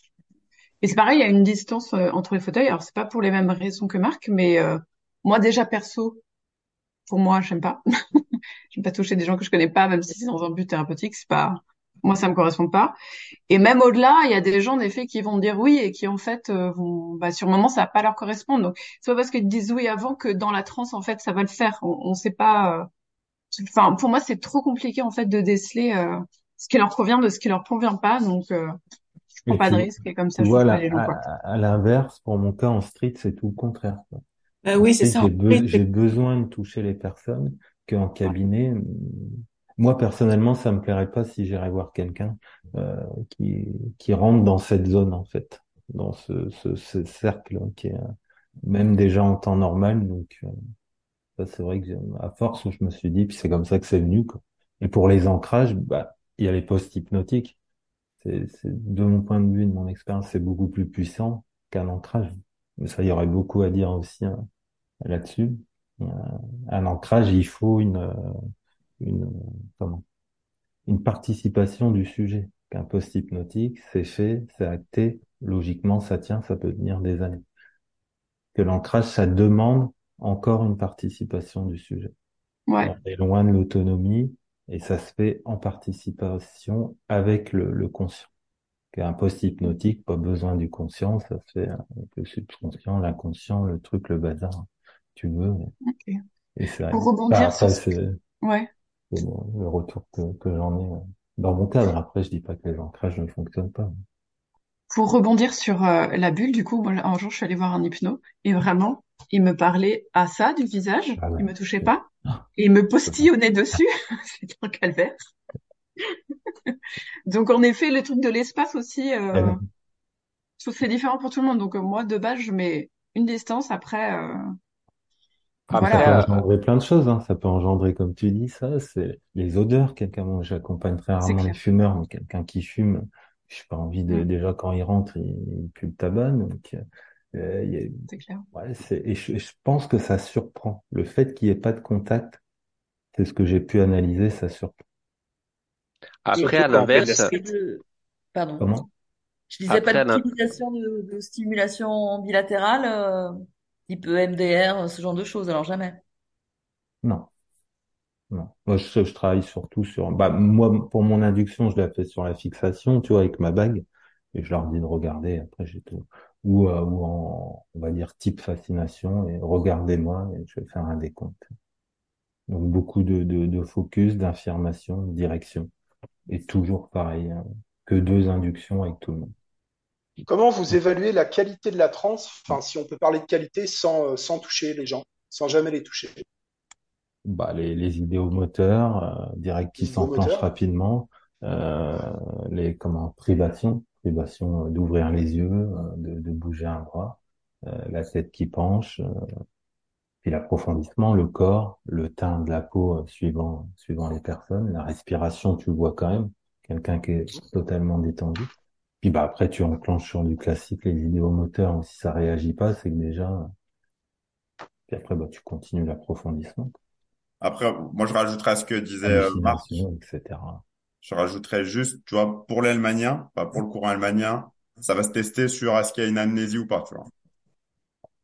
Ouais, par exemple, c'est vrai que je m'en fais un. Nous, enfin euh, nous, nous, en allemagnien, tu passeras par tous les phénomènes hypnotiques, euh, catalepsie des yeux, catalepsie du bras.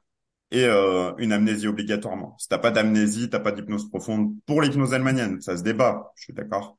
Mais voilà, chez, chez nous, en tout cas, ça sera le critère de choix.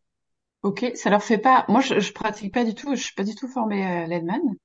Du coup, ça leur fait pas chelou les gens d'oublier des trucs. Peut-être qu'il y en a qui doivent kiffer, hein. Mais ça dépend comment tu le présentes. Ça dépend ouais. comment tu le présentes. Si tu dis, tu vas oublier quelque chose. Et euh, bah il y en a qui s'accrochent, tu vois. Il y a parfois en street, euh, je m'amuse à dire ah tu tu vas oublier le prénom de ta femme, et il y en a ils vont s'accrocher à ça parce que ils veulent surtout pas l'oublier.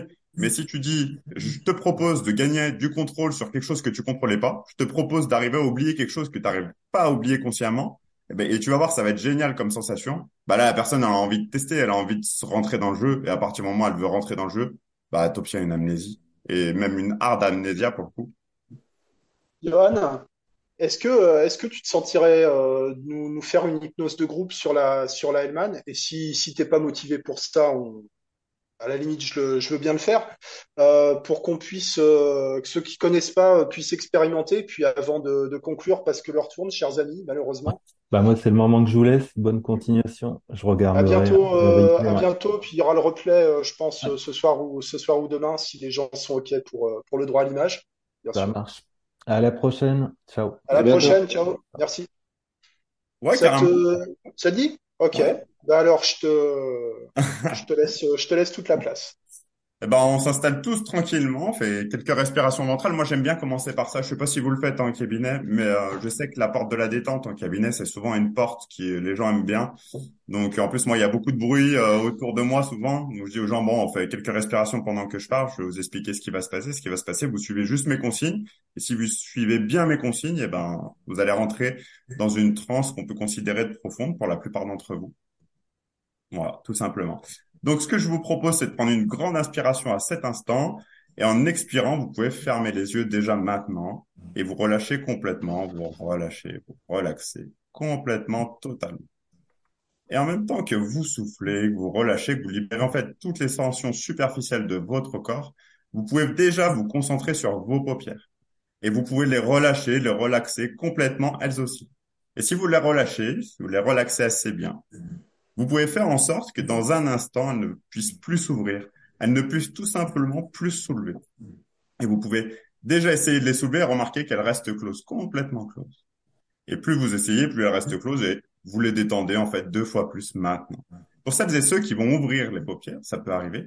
À ce moment-là, tout simplement, vous voyez que vous avez encore du contrôle et c'est normal, vous aurez ce contrôle à tout instant et à tout moment. Mais vous pouvez garder ce contrôle, relâcher encore vos paupières une nouvelle fois, les refermer, plonger. Très bien. Et à partir de maintenant, tous les bruits qui sont autour de vous ne vous concernent plus. Tous ces bruits vont faire partie de cette relaxation et c'est sur ma voix que vous vous concentrez dès à présent. Dans un instant, vous allez ouvrir et fermer les yeux et en refermant les yeux, vous irez dix fois plus profondément dans cet état de détente que vous connaissez maintenant. Très bien. Ouvrez les yeux et refermez-les. Plongez dix fois plus profond, relaxez-vous dix fois plus. Connectez-vous tout simplement à vous-même dix fois plus à cet instant. Très bien. Dans un nouvel instant, quand je vous le dirai, vous allez ouvrir et fermer les yeux une nouvelle fois. Et cette fois, vous allez vous détendre deux fois plus profondément. Allez-y, ouvrez les yeux. Et plongez deux fois plus profondément maintenant. Très bien. Et une dernière fois, dans un instant, vous allez de nouveau ouvrir les yeux et les refermer. Lorsque ça va se produire, vous allez vous détendre tout simplement aussi profondément que vous le pouvez. Allez-y, ouvrez les yeux et refermez-les. Plongez aussi profondément que vous le pouvez à l'intérieur de vous à cet instant. Très bien. Si vous avez bien suivi toutes ces consignes jusqu'à maintenant, votre corps est complètement relâché, relaxé. Si bien que, si vous venez tendre votre bras et concentrer les dernières tensions résiduelles qu'il peut y avoir dans votre corps, et je vais vous inviter à venir tendre votre bras, à le contracter complètement. Si vous y concentrez toutes les tensions superficielles de votre corps, il peut devenir aussi solide et aussi rigide qu'une barre de fer. Il suffit de le vouloir, de le permettre, ça va se produire tout seul. Imaginez toutes ces tensions à cet instant qui se concentrent complètement dans ce bras, totalement, complètement. Et vous contractez même le poing. Voilà, très bien. Et maintenant, ce bras peut légèrement, tout doucement, tout tranquillement redescendre, tout tranquillement. Et puis il redescend et puis il donne la mesure avec laquelle vous aussi vous descendez à l'intérieur. Voilà. Et vous laissez tout partir dès que votre bras est redescendu et vous êtes complètement relâché physiquement.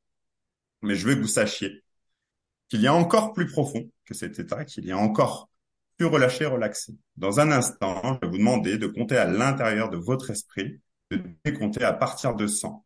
Vous décompterez simplement, et sur chaque chiffre que vous prononcerez à l'intérieur de votre esprit, vous doublerez votre état de détente mentale. De sorte qu'en arrivant à quatre-vingt-dix-sept, ou même peut-être déjà avant, vous soyez si détendu et si relaxé, que vous puissiez laisser partir les chiffres de votre esprit.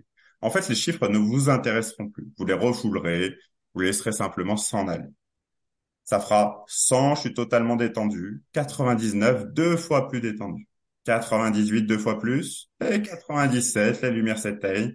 Et tout devient encore plus tranquille, encore plus facile. Et allez-y, commencez à décompter à l'intérieur de vous. cent, deux fois plus détendu. quatre-vingt-dix-neuf, deux fois plus encore.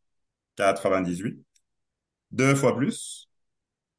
Et quatre-vingt-dix-sept, vous pouvez les laisser partir, les refouler complètement. Et si c'est le cas, vous pouvez simplement incliner la tête en avant et vous laisser bercer encore plus profondément à l'intérieur de vous.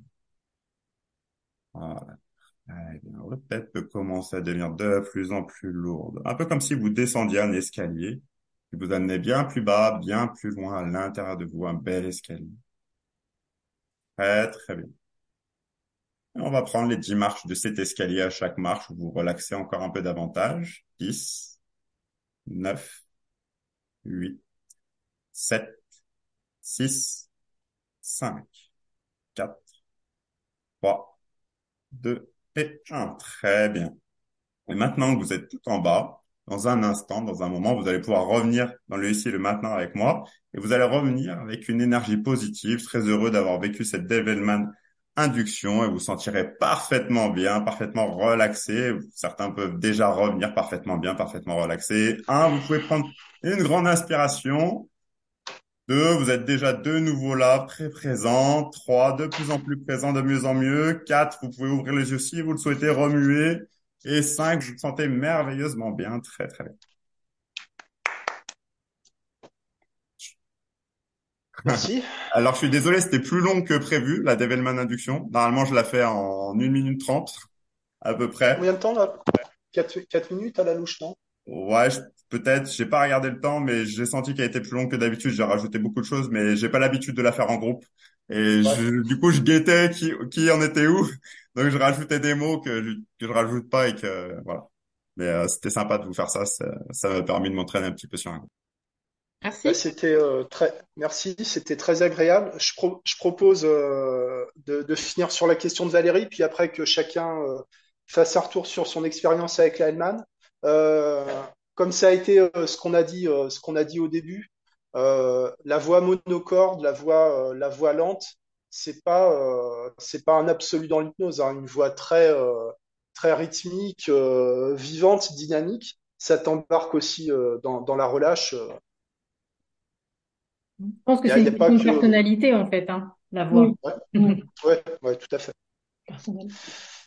Valérie, euh, ta question, puis après euh, on fait tourner, on fait tourner la parole, ça vous va ? Merci. Bah du coup, c'est une question qu'aurait dû appeler des réponses, donc peut-être que ça permettra d'ouvrir le débat, euh, peut-être dans ouais. les commentaires ou voilà. Donc c'était on une question pour toi, mais qui est valable aussi pour les autres. C'est euh, comment tu intègres euh, quand tu vois que la personne, sa souffrance, elle n'est pas forcément uniquement liée à elle, mais qui a le contexte. Tu vois, par exemple, si c'est une violence systémique ou si c'est une personne qui fait un burn-out parce que son boulot, c'est pourri, tu vois ce que je veux dire ? Comment euh, comment euh, amener la personne à prendre conscience du truc ? Et puis, le travail en hypnose sera pas forcément euh, la seule réponse, quoi. Je sais pas si je suis claire.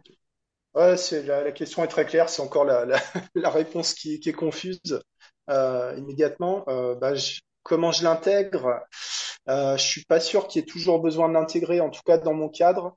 Euh, alors, il y a des gens qui vont s'accuser de tout. Il y en a quelques-uns, des victimes de, de personnes manipulatrices, des gens, euh, euh, femmes battues, et cetera, qui vont vraiment prendre sur elles toute la responsabilité de ce qui se passe. Mais globalement, j'ai l'impression que les, les gens sont assez lucides sur, euh, sur les causes de, de leur mal-être.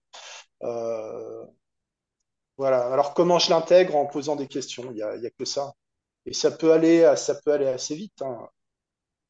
Mais comme je questionne pas sur les causes spécialement, bon, bah, on va dire que je fais confiance à l'inconscient en transe profonde. Euh, voilà, euh, la non-réponse.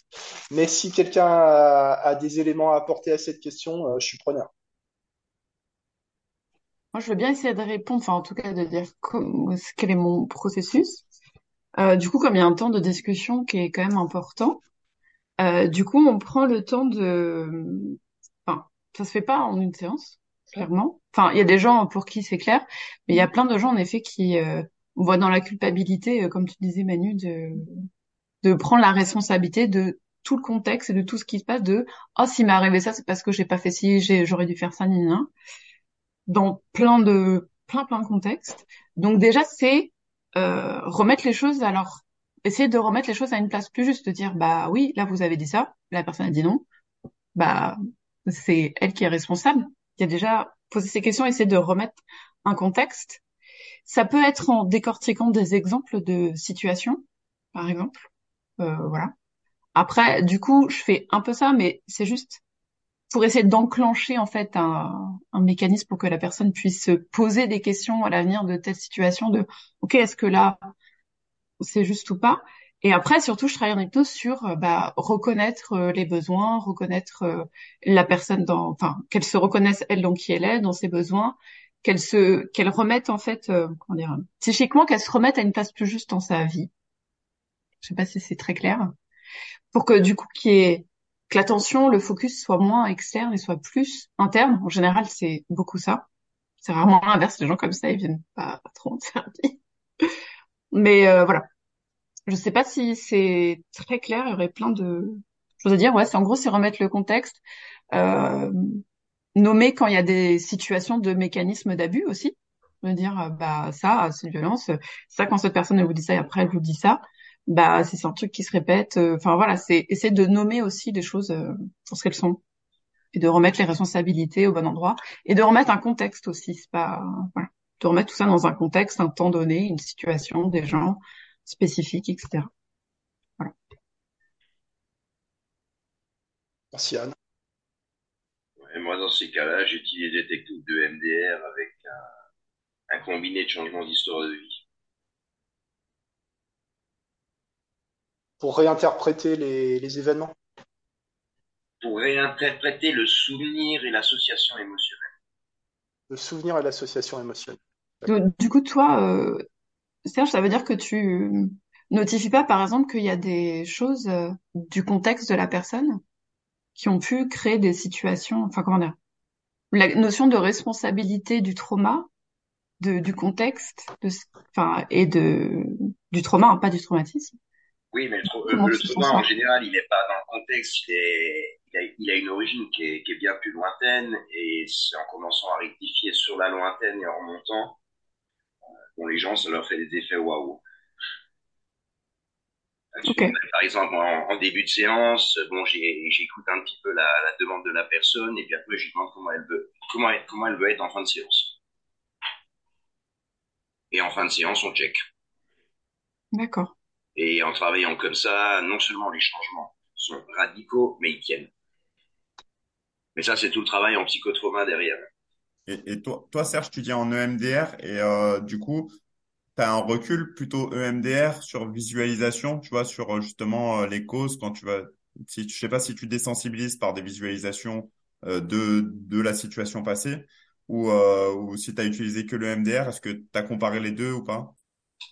Euh, oui, la technique que j'utilise actuellement, c'est c'est une technique qui est dérivée de l'E M D R qui va qui va associer un, un petit peu E M D R et un changement d'histoire de vie entre guillemets. D'accord. Et la personne à revivre complètement la scène, mais en la transformant de manière euh, à ce qu'elle soit agréable pour elle. Ouais, je, je, la... je, je schématise, hein. Ouais, mais je, je oui. fais la même chose, mais je vois pas comment tu mets de l'E M D R dedans, en fait. Mais euh, je suis pas formé E M D R, donc. Ok. Du coup, moi, ça, je suis pas sûre d'avoir bien compris ce que tu voulais dire, Serge, parce que du coup, tu dis, euh, donc tu fais de la réécriture, réécriture d'histoire de vie. Et du coup, est-ce qu'il n'y a pas un truc des fois qui est un peu bizarre dans le fait de se dire que finalement cette situation, elle associe un truc euh, positif ou neutre alors que c'était, euh, je sais pas, non, une période d'un trauma. Non, ou... parce que parce que le... comment tu fais euh, Ce qui va ce qui va changer, c'est l'impact émotionnel du travail dernièrement sur un inceste, par exemple. Oui, d'accord. Euh, bah, la personne, elle a elle l'a carrément découpé en morceaux, hein, la, la personne qui était à l'origine de l'inceste. Mais en revenant au présent. Euh, Elle, est, elle avait bien conscience qu'elle l'a jamais découpé en morceaux. Par contre, l'impact émotionnel et son positionnement a complètement changé. Oui, d'accord. Parce que j'avais pas compris ce que tu veux dire. Toi, tu fais plutôt une sorte de décharge, en fait, émotionnelle. Enfin, non, et c'est pas comme ça. Non, c'est vraiment une reconstruction. C'est aussi refaire le lien entre le cerveau archaïque et le cerveau limbique. Mmh, oui. Et euh, lui permettre, de, dans son imaginaire, parce que en général, ça commence au niveau du cerveau archaïque et lui, il fait pas la différence entre le réel et l'imaginaire. Il fait pas non mmh. plus de passé, présent, futur, ça n'a pas de sens pour lui. Et le fait de reconstruire et de ramener, la personne se souvient de ce qui s'est passé, mais l'impact émotionnel a complètement changé. En okay. fait, euh, Serge, tu, tu changes de scénario, en fait. Enfin, tu changes. La personne change son scénario, pardon. Oui, oui, c'est là où je parle changement d'histoire de vie, oui. Ah, ok. Et c'est déjà quelque chose qu'on fait, euh, qu'on fait naturellement de réinterpréter les souvenirs. La mémoire, c'est pas un, enfin, c'est oui. pas, c'est pas un disque dur. Les souvenirs sont jamais exacts, donc je pense qu'on réinterprète déjà, euh, d- déjà les choses euh, en permanence quand on en est capable. Euh, on va devoir, euh, on va devoir s'arrêter bientôt les gens, mais euh, on peut continuer la discussion euh, euh, par la suite ou reposer la question parce que euh, là, il y a, y a beaucoup de choses euh, à dire et ça soulève encore beaucoup d'autres questions, donc c'est cool. Euh, je vous laisse faire un retour sur, sur votre expérience, sur, euh, sur voilà, et puis on pourra conclure si ça vous va. Mmh. Alors, comment vous avez vécu cette expérience hypnotique avec euh, l'induction allemande et qu'est-ce que vous retirez de tous ces échanges? Alors, moi, ah, vas-y. Merci. Moi, personnellement, en fait, euh, je me rends compte euh, que je dois faire une, un peu de l'Hellmanienne euh, Euh, quand je suis en cabinet parce que j'ai une façon de pratiquer qui est des fois un peu comme la Ten Yuan, donc euh, donc voilà, donc ça me ça me conforte sur ma ma pratique, c'est bien, je suis content. Euh, Par contre, c'est vrai que j'avais une image en fait peut-être bah, beaucoup plus rapide et peut-être plus profond sur la transe. Alors Euh, c'est vrai que la transe, on la vit tous diffé- différemment. Moi, je veux dire, je, je vois, j'ai des personnes euh, en cabinet. Euh, bon, bah, quand je les emmène à différents endroits, euh, bon, on voit leur tête, ou j'ai une personne, par exemple, qui va se mettre à nager, allongée sur le transat. Bon, voilà, je, je sais qu'elle est bien là où elle est. Hein, euh, euh, je la laisse, euh, je la laisse nager tranquillement. Bon, euh, c'est dommage des fois, on, on devrait filmer, mais euh, mais bon, euh, voilà, on a. Voilà, je me le permets pas, mais je me dis voilà effectivement que les gens ils partent euh, une personne qui se met à nager en étant allongée, euh, qui fait la grimace quand je lui dis euh, et tu peux rentrer ton pied dans l'eau tranquillement et sentir cette différence de température. Et là, elle me fait une grimace comme ça. Bon, bah, je me dis que là les on a un effet de transe qui est quand même assez profond, mais j'arrive pas à savoir voilà si euh, le, le degré euh, avoir le degré euh, au niveau de la profondeur par rapport à l'Hellmanienne et l'Ericksonienne, quoi. C'est ça que je veux dire. Je pense que vous, en Hellmanienne, vous êtes beaucoup plus, euh, quand même, vous allez peut-être plus profondément ou la personne, elle réagit peut-être moins au niveau avec le corps. En fait, je pense qu'on met pas le focus sur les mêmes phénomènes, hein. Euh, je pense que c'est, c'est surtout euh, comment la, euh, quelle, euh, quelle forme on donne à la transe, mais c'est pas, y a- c'est toujours de la transe en fait. Plus Ouais, profond ou moins exactement. Profond, c'est la même chose. Je dans me le demande principe, si le quoi. débat, je me demande si le débat entre Hellmanien et Ericksonien, c'est sur la technique ou sur euh, le lien au client, en fait. Parce Ah, que j'ai c'est des l'impression visions que du c'est monde plutôt qui une- s'affrontent, hein. Ouais, Oui je et suis non. vraiment pas sûre que la question, elle soit claire pour les gens qui se la posent. Parce que on croit souvent que voilà que Hellman c'est directif et que Erikson c'est plus euh, modulé, mais je, je pense pas en fait. Je pense qu'Erikson c'est plus euh, maquillé, mais on reste dans du directif quand même finalement. Euh, Hellman, c'est tout sauf directif. Hellman, c'est direct, mais ça n'a rien de directif. Voilà, C'est je suis hyper d'accord avec toi, permissif, le Johan. Hellmanien. Je Alors suis que d'accord avec Ah, toi, Johan. puis euh, l'Ericksonien, être, euh, vas-y, vas-y. être directif pendant l'induction, euh, c'est pas comme être directif sur les objectifs. Euh, par exemple, non, on travaille pas sur l'arrêt du tabac, on travaille sur l'inceste, genre, ou je sais pas quoi. Euh, c'est pas comme être directif sur le processus qui est lié à l'objectif.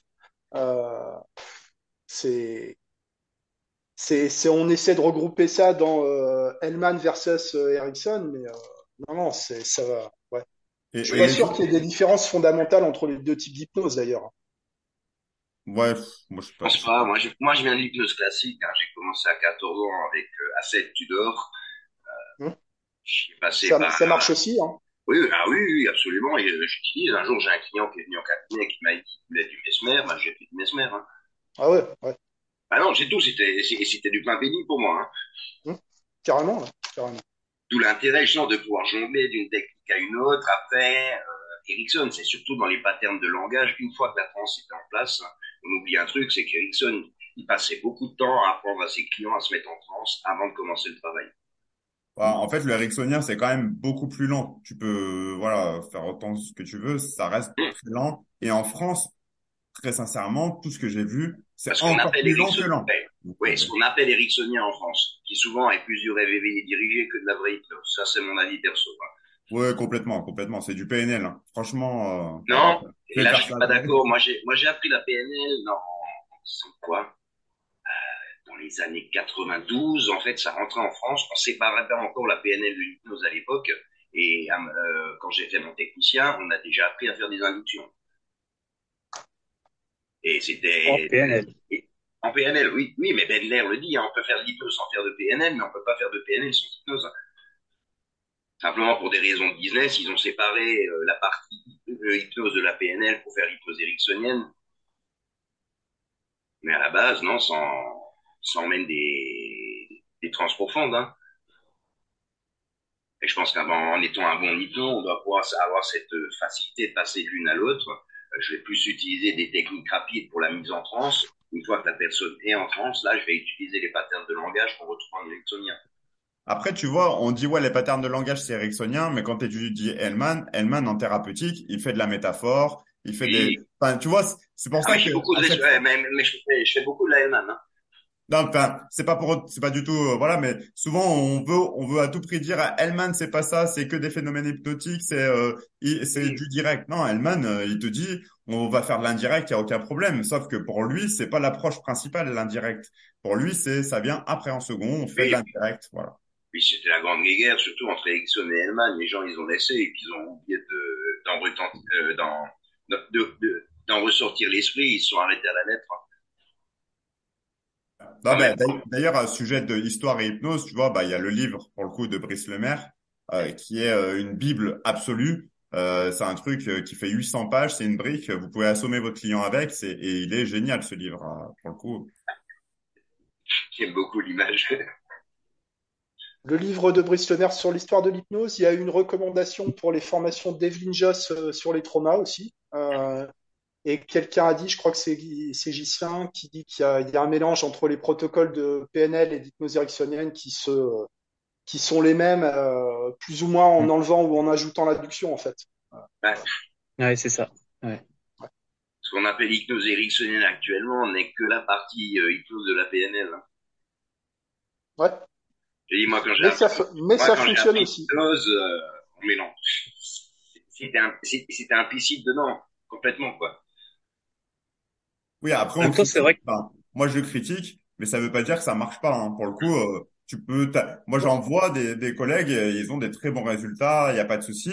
Mais par contre, et je trouve juste que c'est un peu plus lent, tu vois, et un peu plus ennuyeux quand toi, tu le subis. Mais il y a des gens à qui ça va tout à fait convenir. Il y a des gens qui adorent ça, et bah, c'est super. Tu vois. En même temps, c'est vrai que dans l'histoire... Que... Ouais, vas-y. Merci. C'est vrai que dans l'histoire...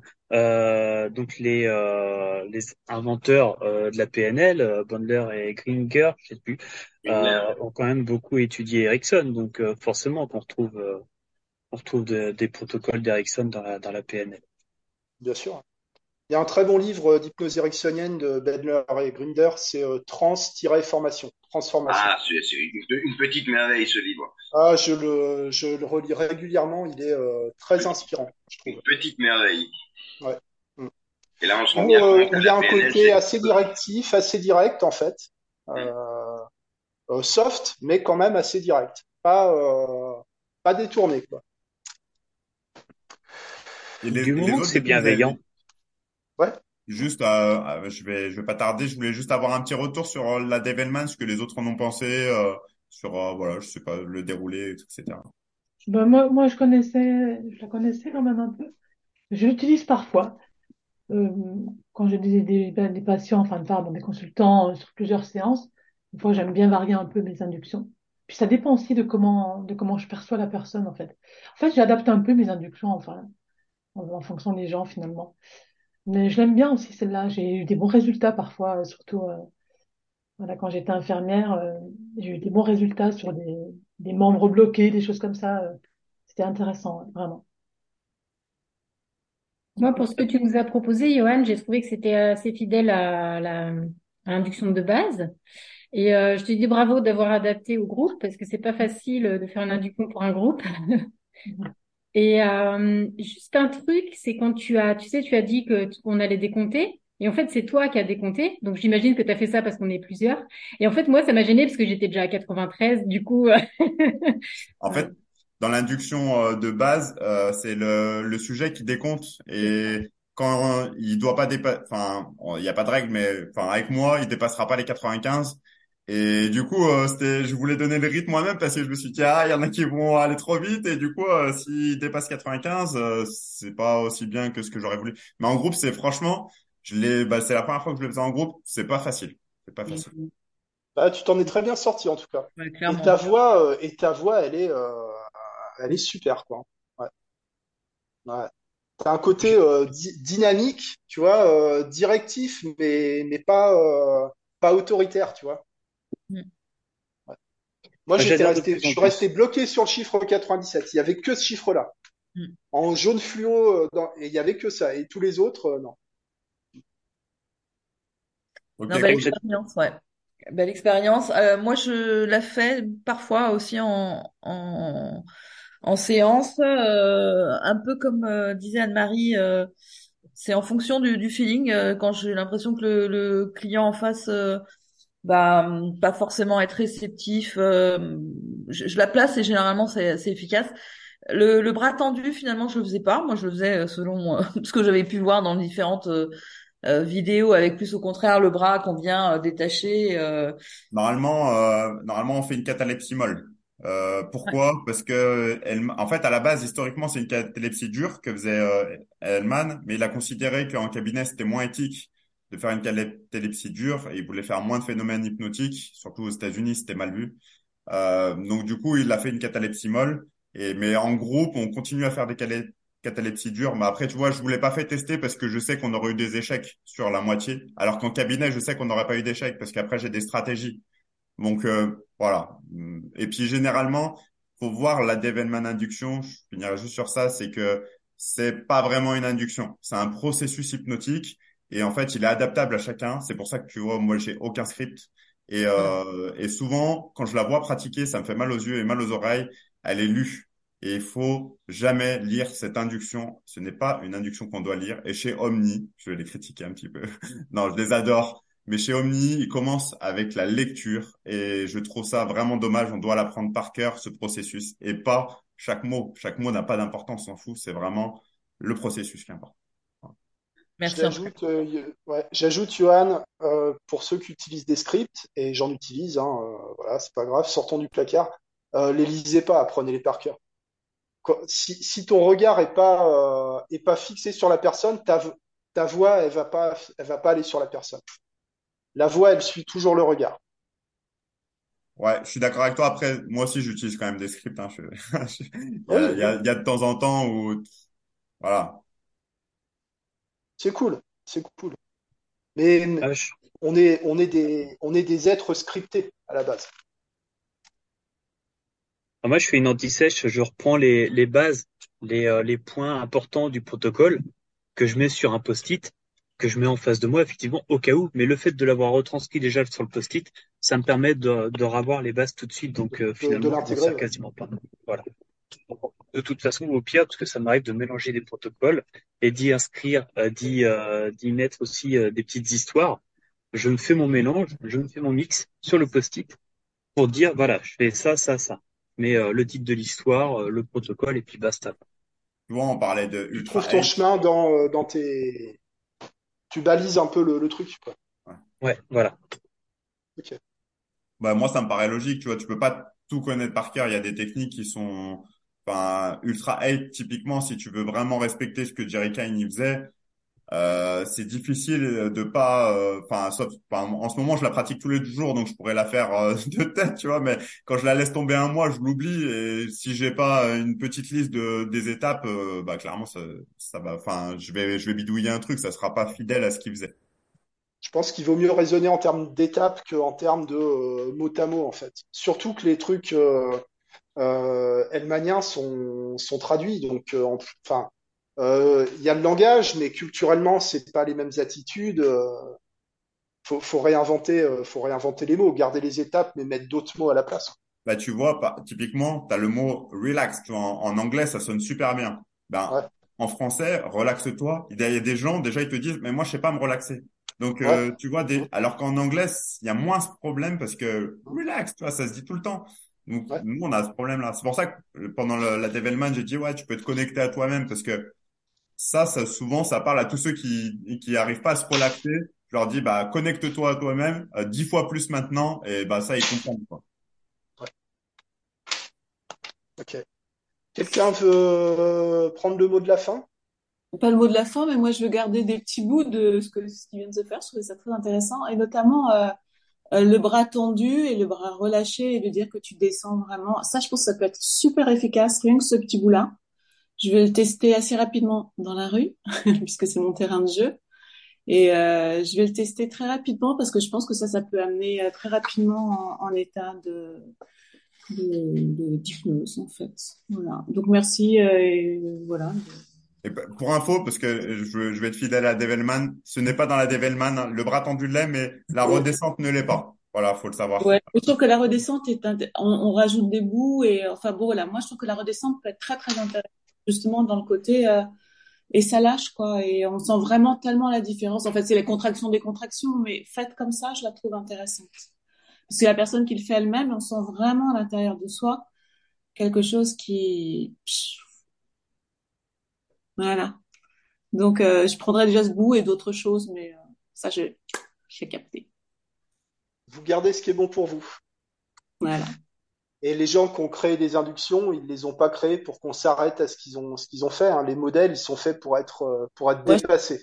Je trouve ça super d'inventer et de tester des trucs. Ouais. Et ça, c'est génial. Moi, je suis prête à ça, en fait. Donc, si aussi il y a des gens qui veulent tester, je suis très dans la pratique et dans l'imagination de tester, euh, de prendre des bouts, de les triturer. De les... Voilà. Tu es, tu es d'où, Ève? De Paris. Et nous de avons Paris. Un groupe hypnose de rue qui est assez très très chouette à Paris. Et euh, on a vraiment un, un, c'est un groupe d'amis. Ça devient des amis. Ça devient, on est, et on échange énormément. Et c'est très riche. Donc s'il y a des Parisiens, vous pouvez nous rejoindre aussi. D'accord Loïc, ah bah, tu me, je sais pas comment tu me donnes ton, mais c'est vrai que c'est, c'est une grande libération d'être dans, de, de travailler dans la rue, de pouvoir tester, de voir des gens effectivement qui euh, qui partent, qu'on n'arrive pas à réveiller pendant des heures. Il y a une fille là, c'est cinq heures à chaque fois et on la veut plus, on veut plus la voir dans la rue. On lui dit pour toi, protège-toi, va-t'en, tu ne peux plus être avec nous. Euh, c'est très passionnant tout ce qui se passe. Et cette question, mais là, voilà, je vais pas commencer le débat maintenant. Euh, y a des gens là qui font des flashs hyper rapides dans la rue. J'appelle ça un peu des camionneurs. Mais qu'est-ce que ça marche bien? Il y a même pas de synchro, il y a rien. Qu'est-ce que c'est que ce truc, bordel? Voilà. Merci. Merci, euh, merci Ève. Bon les gens, euh, moi je dois y aller. Je, enfin, on est plusieurs à devoir y aller. Loïc, merci, euh, merci à vous. Je publie le replay, puis signalez-vous dans les commentaires pour qu'on, qu'on voit. Merci Manu. Euh, voilà, merci c'est bien. Marche. Merci beaucoup. Merci, Très euh, bonne merci idée. Au revoir à tous. Merci. Salut. Au revoir. Loïc, tu me joins. D'accord, oui, tu... je te, je te joins euh, sans faute. Je te, je t'envoie.